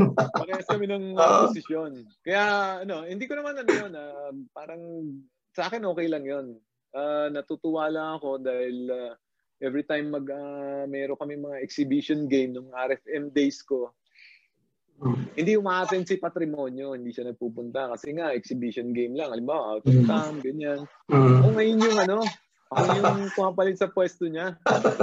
okay. nangyayari, siyempre, kalaban lang namin is local team dun sa area na yon. Uh, yung mga teammates ko naman, mapagbigay. Sa akin, binibigay lahat yung bola. So, ako yung may score. So, okay. sa umpisa, ah, parang isisigaw ng mga fans, ah, saan si Patrimonio? Saan si Alvin? Ganyan, ganyan. Ayan. Nangyari, ako ngayon yung ano, yung lumalabas na, tawag nga sa akin nila eh, Pablo Monyo. eh alam mo, tanggap ko na rin, tanggap ko na rin. Hindi naman tayo, wala namang masama sa atin. Eh. okay. Alam, alam mo, uh, ano rin yan eh. Isa rin sa idolo ko yan. Isa rin sa pinanonood ko yan. Isa rin sa uh, pinapattern ko yung game ko pero hindi kaya eh. Iba yung galing eh. Iba yung Iba yung isa, okay. Oo, four-time MVP. Uh, yun ah, isa Malakas yan. talaga, malakas ang katawan. Malakas talaga, mm-hmm. isa na yan. Okay. Tawa ko sa ano, Pablo Monyo. So meron na tayo, Alvin. Ano, grabe naman ang listahan mo, coach. Kahit ako nalula eh. Dennis Espino, uh, Jun Limpot, Bong Hawkins. Sino yung pang uh, lima? Pang lima na ba? Last na yan, ha? Oo. Tama ba? Last na. Pang lima, pang lima. Top five. Pero Nelson the Bull. Grabe. Tono. Puro mga malalakas to ah. Grabe listahan. y- yan ang mga players na hindi ko kayang bantayan mag-isa. O mga pagka sobrang lalim na nila natanggap yung bola, sumisigaw na ako, help, help, help. Kailangan ko na ng katulong. So, so, Ang dami kasing galaw. Oo, oh, dami galaw. Sobrang lakas. Kay, tsaka, siyempre, ibang klase yung galing. Ang ano, wala akong magawa kundi task ko na lang yung kamay ko. Yeah, na hoping na mag-miss to. Parang Jedi. Ang tawag ko nga dun, Jedi defense. Eh. Yung alam mo ba yung Jedi? Yung parang mind games eh. Parang mag-miss ka, mag-miss ka. Eh. Google, oh. is palakasan lang ng sigaw, no? Wala. Yun no? oh, parang shouting defense na yung mangyayari.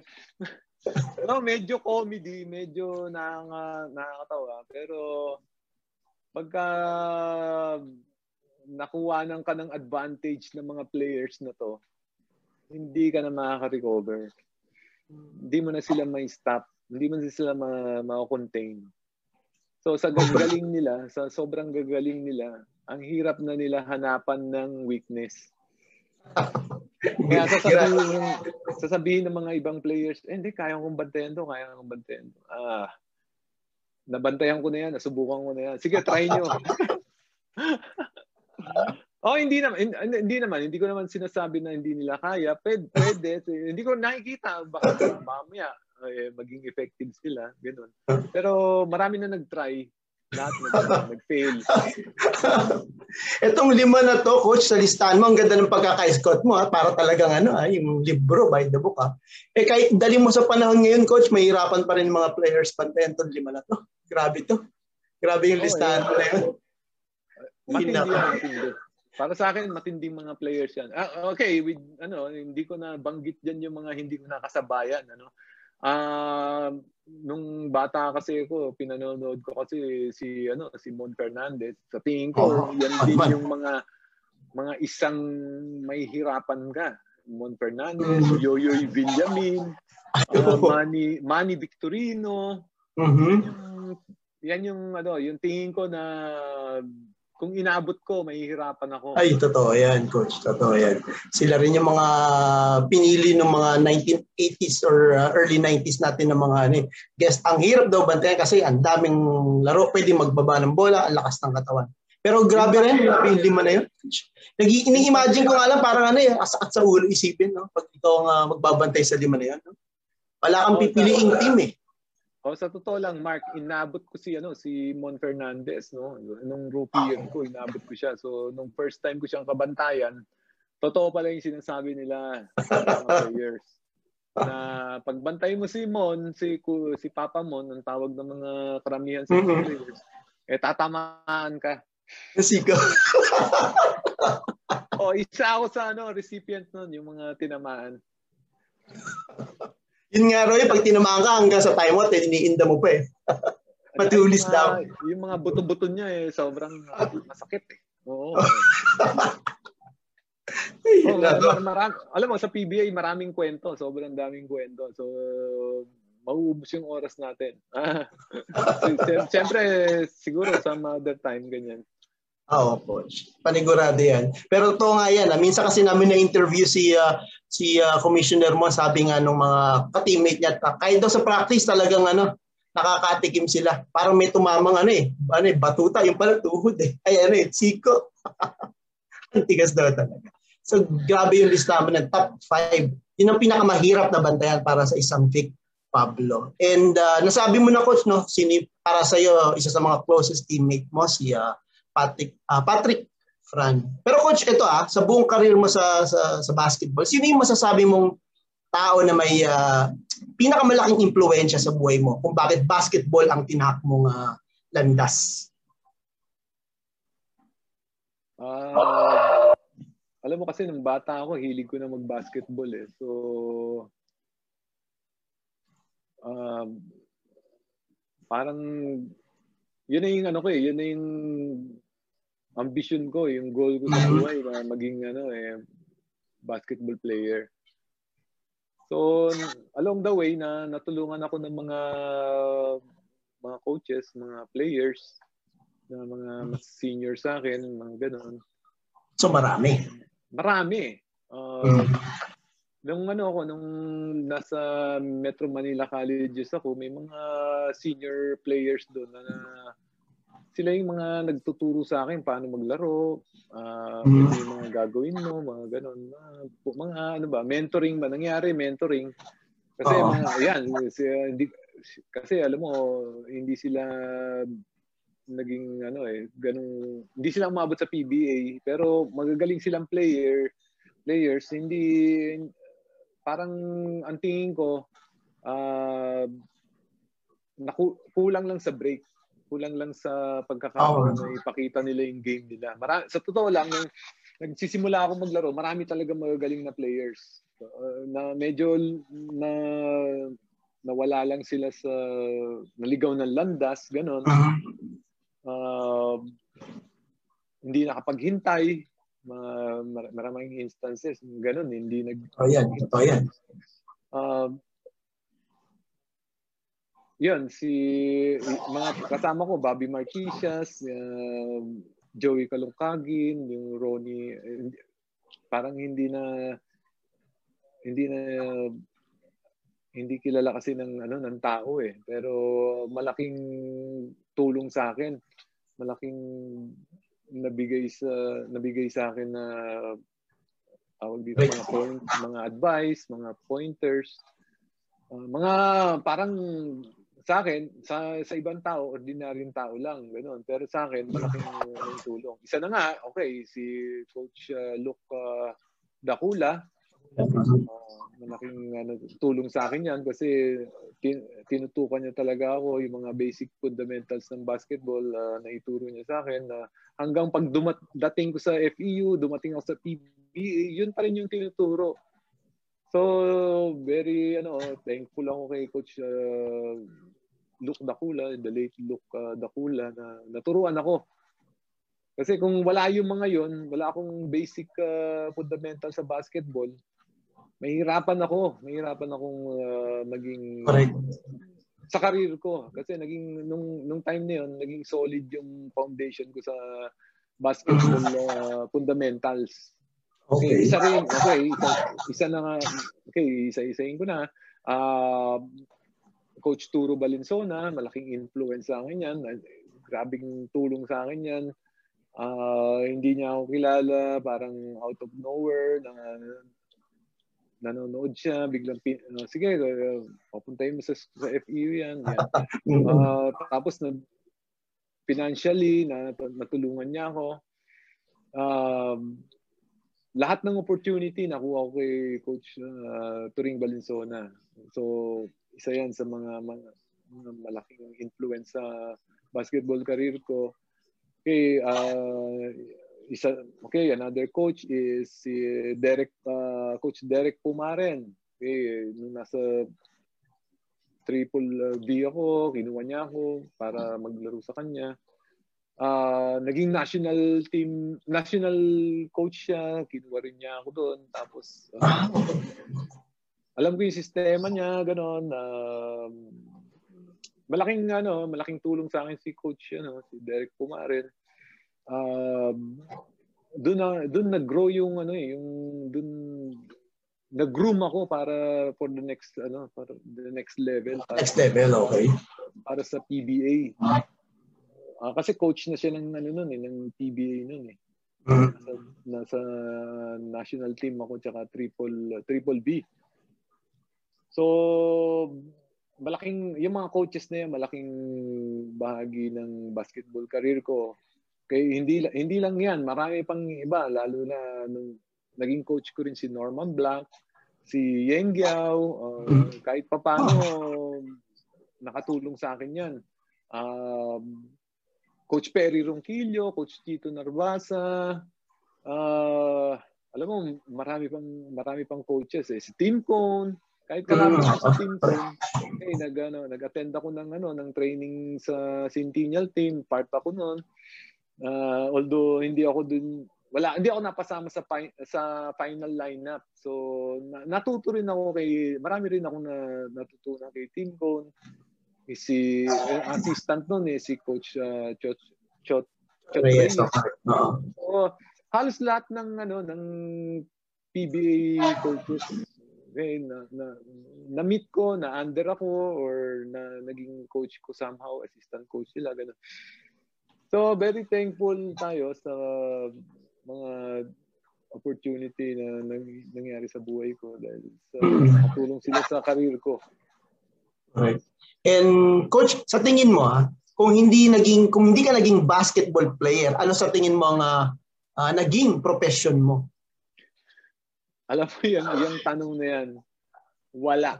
Hindi ako, parang sa akin, ang tagal ko nang iniisip yan. Marami na rin nagtanong sa akin yan. Alam mo, nung, yung mindset ko nung bata ako. Basketball. Nung grade 6 pa lang ako, grade 6, natatandaan ko, nanonood ako Chris Toyota, nakipagpustahan pa ako ng baon ko for the whole week. Sabi ko, hindi maaaring hindi ako dadating sa PBA. Sabi ko, kaya yun ang target ko. So, ewan ko ah, ewan ko ah. Hindi ko inisip na hindi ako magiging basketball player. So, all along, parang ang nasa utak ko, failure or basketball player. Parang yun lang. Walang in between. Walang in between. Pero hindi natin alam. Hindi natin alam. Kasi siyempre, kung halimbawa, hindi ka na nag, along the way, hindi ka naging successful, eh, hindi ko alam kung anong ano, pwedeng ano, uh, magkasama kami ngayon ng ano, ng kapatid ko, mga kapatid ko, uh, may business, uh, put up kami ng business, somehow nakapag-ipon kami or may business kami. Ang tatay ko mahilig mag ano, mag, may, may, ano siya eh, uh, handyman siya eh. Handyman siya eh. Uh, mahilig siya maggawa sa mga, ano, eh, mga bahay eh. So, mag, siguro mag-end up ako carpentry or plumber, electrician, mga ganun. Lahi sa basketball eh, no? Sa basketball. Kaya nga sabi ko, hindi ko pa palulusutin ng basketball. Yung basketball, yun lang focus ko. Kahit anong mangyari, mag-end up ako, okay na mag-end up ako, matapos ako sa PBL or PBL, hindi ako umabot ng PBA. Uh, ah, kung PBL, okay, okay lang. At ang iniisip ko na makapag uh, makapag-provide, maka ma-support yung ano yung family. Totoo pala yun, no? you have to chase your dream. Kailangan focus ka yun at yun lang. Sabiri mo isipin mo to, no, coach? Meron ako dito picture eh. Yan. natin yan. Sa mga kabasketball po na natin na nanonood ng live, hulaan niyo po kung nasan si Coach Vic dyan. Yeah, this is your family, Coach Vic. Oh, yeah. And uh, saan ka nga ba rin sa picture? Hindi ko natanong kay Ira. ako yun. Ako to. Ayan. Alin? Ito?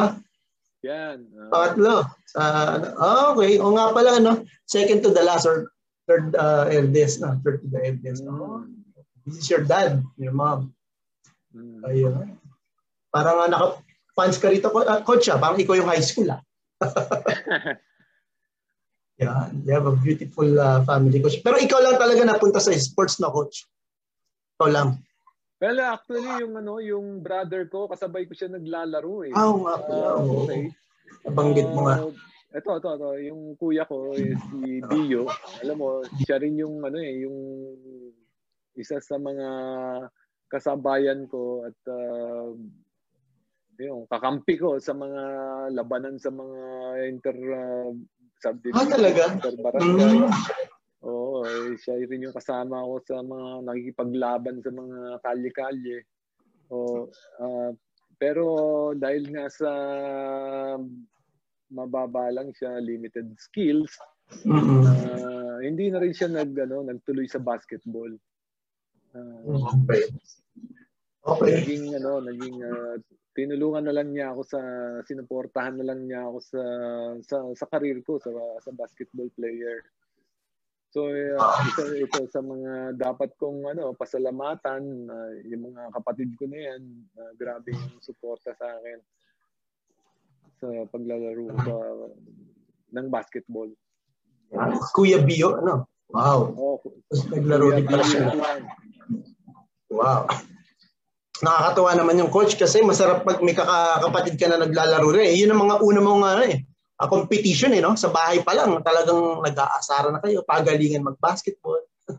Ay, alam mo, eh, totoo yan. Ha? Alam mo, kaya nga siguro ako naging competitive. Eh, gumaling din ako kasi kalabang ko yung kapatid ko. Eh. eh two years older sa akin yan. Oh.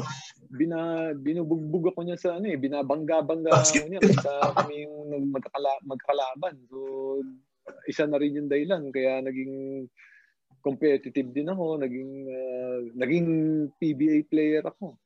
Yeah. Ano, yan ang ano eh isa sa mga naging training grounds ko. Eh. Oo ano. First ano, first uh, banggaan. Pwede na pala nating isama sa top 5 to eh, no? Kuya. Coach, punta lang natin yung mga tanong ng ating mga basketball fans. Mga naghahanap sa inyo, yan. ang dami dito naghahanap sa inyo. Nag-bato uh, na sila ng mga question. But basahin lang natin yung iba, ha, Coach? Okay. Hanapin natin. Yan. Raymond Fran pala sinabi. Uh, yan, sabi niya, tahimik daw yan si Kuya Big. Uh, napaka-humble. Very soft-spoken na person daw po kayo. Yan. One of the best sa uh, PBA positions sa uh, shooting forward, power forward, lalo pag mid-range, mid-range uh, jumper, ilista mo na raw, sure ball. Yan. Sabi niya rito, akala ko dati nung nag-drop siya sa Inebra noong 1993, magkakasama sila ni Jowo. Ba? Tsaka ni Manny Victorino daw. Yan. And, uh, UAAP, Paring Vic kasama sa amateur to PBA. Django Rivera nag-message. Coach, yeah. kasama niya raw siya sa amateur to PBA. Oo, kasama kami. Sabay kami. Django, kamusta na? O sa Pepsi. Doon pa rin pala si uh, Sir Django. Ano pa ba? Ayun, dami nga nagsasabi na sayang daw kung maaga-aga kayo nasa Inebra, malamang na ano kayo, sobrang uh, sikat kayo nung panahon na 1993. Ano? Pero syempre, iba ang destiny. Sa iba kayo gumawa ng pangalan. Dami. Dami nga nag-comment. Pero pagbigyan lang natin iba, ayan, napanood daw nila yung laban sa semis. Kayo rong master ng off the glass shot. Yan, bank shot. Hindi naman, ginaya ko lang din. Ang favorite ko naman sa inyo, mga in your face. Kaya nga isip ko noon eh, bakit kaya number 33 yung number nyo pagdating sa PBA? Ah, okay. Alam, okay. Tama, tama. Buti na lang na naitanong mo yan. Kasi uh, 33, unang-una, ang coach ko sa Crispa is si Bogs Adornado. Mm-hmm. Atoy ko. Oo, oh, tama. Alam mo, ang number ni Atoy ko, 3 plus 3. 6. Oh, nepo nga. Okay, si Bog Adornado, ang number niya sa Crispa is 33. Oh. Okay. Nung time na yun, na ina-idolize ko rin, gusto ko rin talaga si Larry Bird. 33 din, ba? Kaya 33. Mm-hmm. So, medyo mabigat sa akin yung number na yun. Alam mo kung bakit? Sobrang bigati ng mga players na, ano eh, na tinitignan ko eh. Kasi siyempre sa akin naman, uh, dahil sa naging coaches ko tong mga to, Bogs Adornado, malaking tulong sa eh, eh, yan pala, hindi ko nabanggit. Hindi malaking tulong sa akin si Bogs Adornado and atoy ko kasi mga coaches ko yan sa Crispa. Sobrang iniidolo ko yan. Malaking influence din yan sa basketball uh, career. Kaya ang number ko 33. Yun pala. Akala ko dati kasi mala Grand Hill kasi in your face yung mga panahon na kung dumakdak si Grand Hill in your face. Tapos sa PBA naman, kayo yung parang para sa akin Grand Hill eh. Kasi talagang in your face kung dumakdak yan. Tapang. Kaya tuloy, oh, oh. Oo nga, mabigat kasi yung number na yan eh. Ayoko mm. nga dalhin yan eh. Kasi baka hindi, ko, hindi ako makapag-deliver. Hindi, ang hirap dalhin yan kasi legend yung mga may gamit mm. yan. Halimbawa, yan si Adornado, si uh, Pippen, or mm-hmm. Bird, or si sa NBA, si Karim Abdul-Jabbar. Parang sabi ko, wag, wag naman yan, mabigat yan kanya. Pero sa gusto ko lang uh, bigyan ng uh, respect si Atoy ko and Bogs Adornado kaya ako kinuha yung number na yan. Hindi ko sinasabi sa kanila yan. Hindi ko sinasabi. Ngayon ko lang wow. sinabi yan. Ngayon alam na nila, 33 pala. Pero binanggit ko kay Bogs, Coach, wag ka mabibigla ako ano number ko sa PBA. Yan, binanggit ko lang pero hindi ko sinabi na, na, na, na gagawin ko. Hmm. Konti lang din kasi kumaga, gumagamit. Pagdating nyo nga sa phone pulse, 33 pa rin, di ba? Nagamit, nakuha nyo pa rin yung uh, 3-3 numbers. Wow. Galing ng coach siya. Natatandaan niyo pa kaya itong pirma niyo na ito? Papakita ko coach siya. Share lang natin yan. Pirma niyo to eh. Oo. Oh. diba? Yan no? May, may pangalan ninyo eh. Number 33. Ito yung panahon pa ng phone pause. Galing coach. Pero ito coach ah, um, tanong ko lang, so sa mahaba-habang uh, karera nyo sa PBA, ano yung masasabi nyo uh, natutunan nyo, yung lesson ng buhay ni, ni, ni Vic Pablo? Ano yung mga uh, pinakamahalagang lessons or values na, na natutunan nyo uh, sa buhay at sa pagbabasketball? Okay, uh, number, siguro, kailangan mo, sa basketball, kailangan ng sacrifice okay, sacrifice sa, time.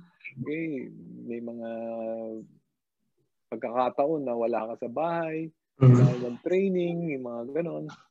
Uh, sacrifice sa practice, sa game. Mm-hmm.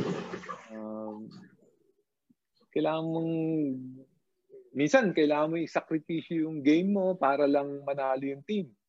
Eh, hindi mo kailangan, kung, kung, kung may score ka, alam ba, tumatanggap ka ng bola na uh, 10 beses dahil nga sa, kailangan mong i-share yung, ano, yung scoring load. Parang limang beses ka lang makakatanggap o titira. So, kailangan matuto kang mag-sacrifice. Okay, natutunan ko rin pa mag, magsumikap, perseverance. Okay, kailangan mong magtiyaga. Okay, kung gusto mo maging magaling na basketball player, eh, kailangan mag-practice ka. I-polish mo yung skills mo. Okay, kung gusto maging shooter, practice ka ng shooting. So, lahat, lahat yan, nakukuha sa, ano, sa hard work. Pagtsatsaga, practice. Okay, um, para maging successful ka, uh, kailangan hard work. Correct. Okay. And coach, ito katuwaan lang ha. katuwaan lang to. Halimbawa, bumalik ang Shell sa PBA. So ano lang to, hypothetical lang. And then tapos ikaw yung kinuha nila nga magiging head coach, no? Tapos may chance ka na bumuo ng iyong first five na ano, ipangtatapat sa kahit na anong team uh, sa PBA ngayon, present team, no? Um, sino ang ilalagay mo na first five pero may kondisyon? Dapat ang pipiliin mo yung mga dati mong uh, naging kakampi sa mula sa Pepsi all the way to Hinebra. Pipili ka lang ng lima. Top five lang na ilalagay mo sa team na ito. Pantatapat sa kahit anong team sa PBA. Diba, mahirap. Siguro all Filipino lang muna tayo, coach. All, all Filipino. Okay, yung point guard ko, siyempre. Ay, uh, toss up yan eh between ano eh between Ronnie Magsanok and Jerry Jerry Splana. Okay. So na, na parehas ko nakasama, parehas magaling. Pero kung isa lang pipiliin ko, uh, kukunin ko muna si Ronnie Magsanok. Yan, Coach Ronnie. Okay. Sa sa sentro, eh siyempre eh, wala nang ano yan, wala nang question yan. Si rookie MVP, uh, Benji Paras. Benji, okay, si Coach Benji. Okay, utility man ko, eh, hindi ko pwedeng alisin si Chris the action. Oo oh, naman. Yan. Stonewall. Okay. Oo, oh, kasi ano yan eh, uh, multiple position yan eh. Sobrang okay. Sobrang At saka, nung ginagawa niya sa amin. Sobrang sacrifice ni Chris um, Jackson. Sa correct. At, saka, correct. At trivia lang po mga basketball, pinakamaraming beses nanalo na defensive of the year. Yan si Chris Jackson. Alam ko, pantay sila ni Mark Pingris. Yan. Aba, hindi ko alam yan ha. Talaga naman. Talaga Ganong karami beses yan. Si Chris Jackson. Okay, meron na tayong Chris Jackson. Power forward, uh, forward position ba to o shooting forward? Ah, utility si, si Chris, multiple position yan. So, ah, okay. yan, pwede yan na 3, 4, 5 yan. Nagdadala pa. Okay. Tapos, meron na tayong Benji para si Coach Ronnie sa point guard position. May dalawa pa tayo, Coach. Pagkasyahin natin yung salary cap. Oo nga. Eh. Hindi, hindi. Huwag na tayo mag-isip na salary cap. Hindi naman bawal. Hindi naman bawal. Okay, yung isa, alam mo, hindi kami nag-abot sa Shell. Hindi ko na, pero nakasama ko siya sa RP RP team nakita ko na sobrang lakas ng katawan nito, hirap bantayan, inside, outside din. Tapos, uh, parang ano siya, eh, ibang klaseng player eh. Iba yung ano, ang mako-compare ko nga siya kay The Beast eh. Yung The Beast ngayon natin, si, uh, si, si Calvin. Calvin, uh, uh, si Romy De La Rosa. Ay, grabe naman. Romy De La Rosa. Underrated, underrated. Oh. Yung hindi mo mapapansin, pero kasi nakita ko siya maglaro, nakalaban ko ilang games, at saka nakasama ko sa training team. Sabi ko, ibang, at saka malaki din siya, mahaba yung mm. kamay. Uh-oh. May shooting sa three points, ganyan. Sabi, may dribble, may depensa. Sabi ko, ah, galing nito, galing nito. Oo, uh, tama Hindi ko lang alam um, kung medyo nahiro, nag, nag-struggle din siya sa PBA one one time ganyan. Pero alam ko magaling 'yan. Hindi lang magaling yan, coach. Ng, hindi lang siya nagkaroon ng ano ng tamang opportunity or mahabang playing time. Mm-hmm. Hindi niya na napakita yung talagang galing niya. Pero oh, nagagalingan ako sa kanya. Coach, no mga time na dumating ka sa Shell, lumipat na siya ng Santa Lucia noon eh. No? Oo si nga, nga, Tapos na-injury na rin siya. Eh. Na-injury. Mm-hmm. Okay, may apat na tayo. Ano na lang ang kulang natin? Uh, may point guard na tayo, meron na tayong utility man all around, sentro. Think wala pa tayong shooting guard. Shooting guard. Okay, napakahirap na yan. Eh. Hindi ko na, ano, pwede ko nang, siyempre, pwede ko, pwede ko ilagay uli si Jerry Esplana, pero kailangan, oh. kailangan ko ng shooting, pero ilalagay ko na si Noy Castillo. Ay, the golden boy. Noy Castillo. Boy. Para, para pag na-foul trouble si Ronnie or alam mo, may nangyari. Oo nga, no? Pwedeng mag-point guard si ano. Combo. Oo. Noy Castillo. Oo nga. no? Interchangeable. Oo. Interchangeable. Totoo yun. Oo, nagpangabot nga pala kayo niya. Toss up pa rin uh, Noy Castillo at saka si ano si Jerry Esplana pero Jerry uh, gusto ko sanang ilagay si Jerry Esplana pero ma magagalit ka Oh. oh. si, si Papa. Parang, oh, siya yata yung kaisa-isa o kauna-unahang point guard na bumuposte, nag ano, eh, back to the basket eh, no? Asan laki pa. Mm. Coach Jerry. Ayun nako. Sakit nga raw ng ulian pagdating sa ano, ah, postehan kasi ang laki. Marami pang players. Ano, sa totoo lang, marami pa talagang players. Uh, Mhm. Nakita ko rin sila Ray Cuenco, nag-shell yun. Sila Oo. Ricky, Ricky Relosa. Yung, pwede rin silang ilagay, ilagay dyan sa, ano, sa, sa lineup na. Saan? Pero, pero sabi mo nga, ah, kailangan naka, nakakampi ko, di ba? Oo, naging ah, teammate nyo. Naging teammate nyo kahit saan team nang galing. Oo. Basta nakasabayan. Ayan. Lakas din nun. Laban ako dyan, coach. Pwede yan. Ay, hindi Contender yan. Uh, pero panlaban yan para sa akin. Laban yan. Ang baragan yan. May Chris Jackson eh. Ah, may may pang defense, ah, kompleto. Ang ganda ng lineup niya, coach. Ah. Pinagandaan mo ba yung tanong na yun, coach? Parang ang ganda ng ano, formation ng team. Ah. Hindi naman, ngayon ko lang na, ngayon ko lang naisip. uh, yung iba na pagandaan, yung iba ang ganda eh. Parang ako yung bigla ko napaisip, lakas ng team na yun. Ah. Parang nag-isip na rin ako no, kung ano magandang pwede mong isagot doon sa mga, sa tanong ko na yan. But, pero hindi ko naisip yung lineup na ganun palang pwedeng maging kaganda. Tibay nun. Oo. At saka, yan, okay, sila Ronnie at saka si Benji, eh, nakatatak man dyan yung shell eh. Solid yan. Yan yung ano, yung shell, pag sinabi mong shell sa PBA, sila yun eh, sila yun eh, silang dalawa. Oo nga eh. Pag nag-commentary nga yung dalawa na yun, akala ko shell eh. Yung pala, ano? Pero pala ibang palabas. NBA pala. Ayun. Well, thank you so much, Coach. And napakadami ko natutunan sa inyo and, and very uh, privileged to have you uh, as our guest para dito sa ating uh, Buhay PBA Player Presents. And Coach, uh, I cannot thank you enough ah, para sa pagpapahiram ng iyong oras sa amin para sa interview na ito. Na maraming maraming salamat at uh, napagbigyan mo kami. I'm sure napakaraming mga tagahangin tagahanga ni Vic Pablo ang napaligaya natin. And uh, any um, final words coach, uh, final message sa mga tagahanga mo, sa mga taong nakasama mo, sumuporta at tumulong sa iyo all throughout your uh, basketball career. At kung may mga gusto kang uh, batiin, the floor is yours coach. Uh, yes, uh, baka magtampo yung anak ko sa ano, babatiin ko na si Anyong! Hello! May anak kasi ako nasa New Zealand, baka magtampo eh. Ah, okay. Babatiin Mapapanood ko tayo. Okay, ah okay, nagpapasalamat ako sa unang-una sa iyo Mark at ah, naging uh, panauhin mo ako sa iyong programa.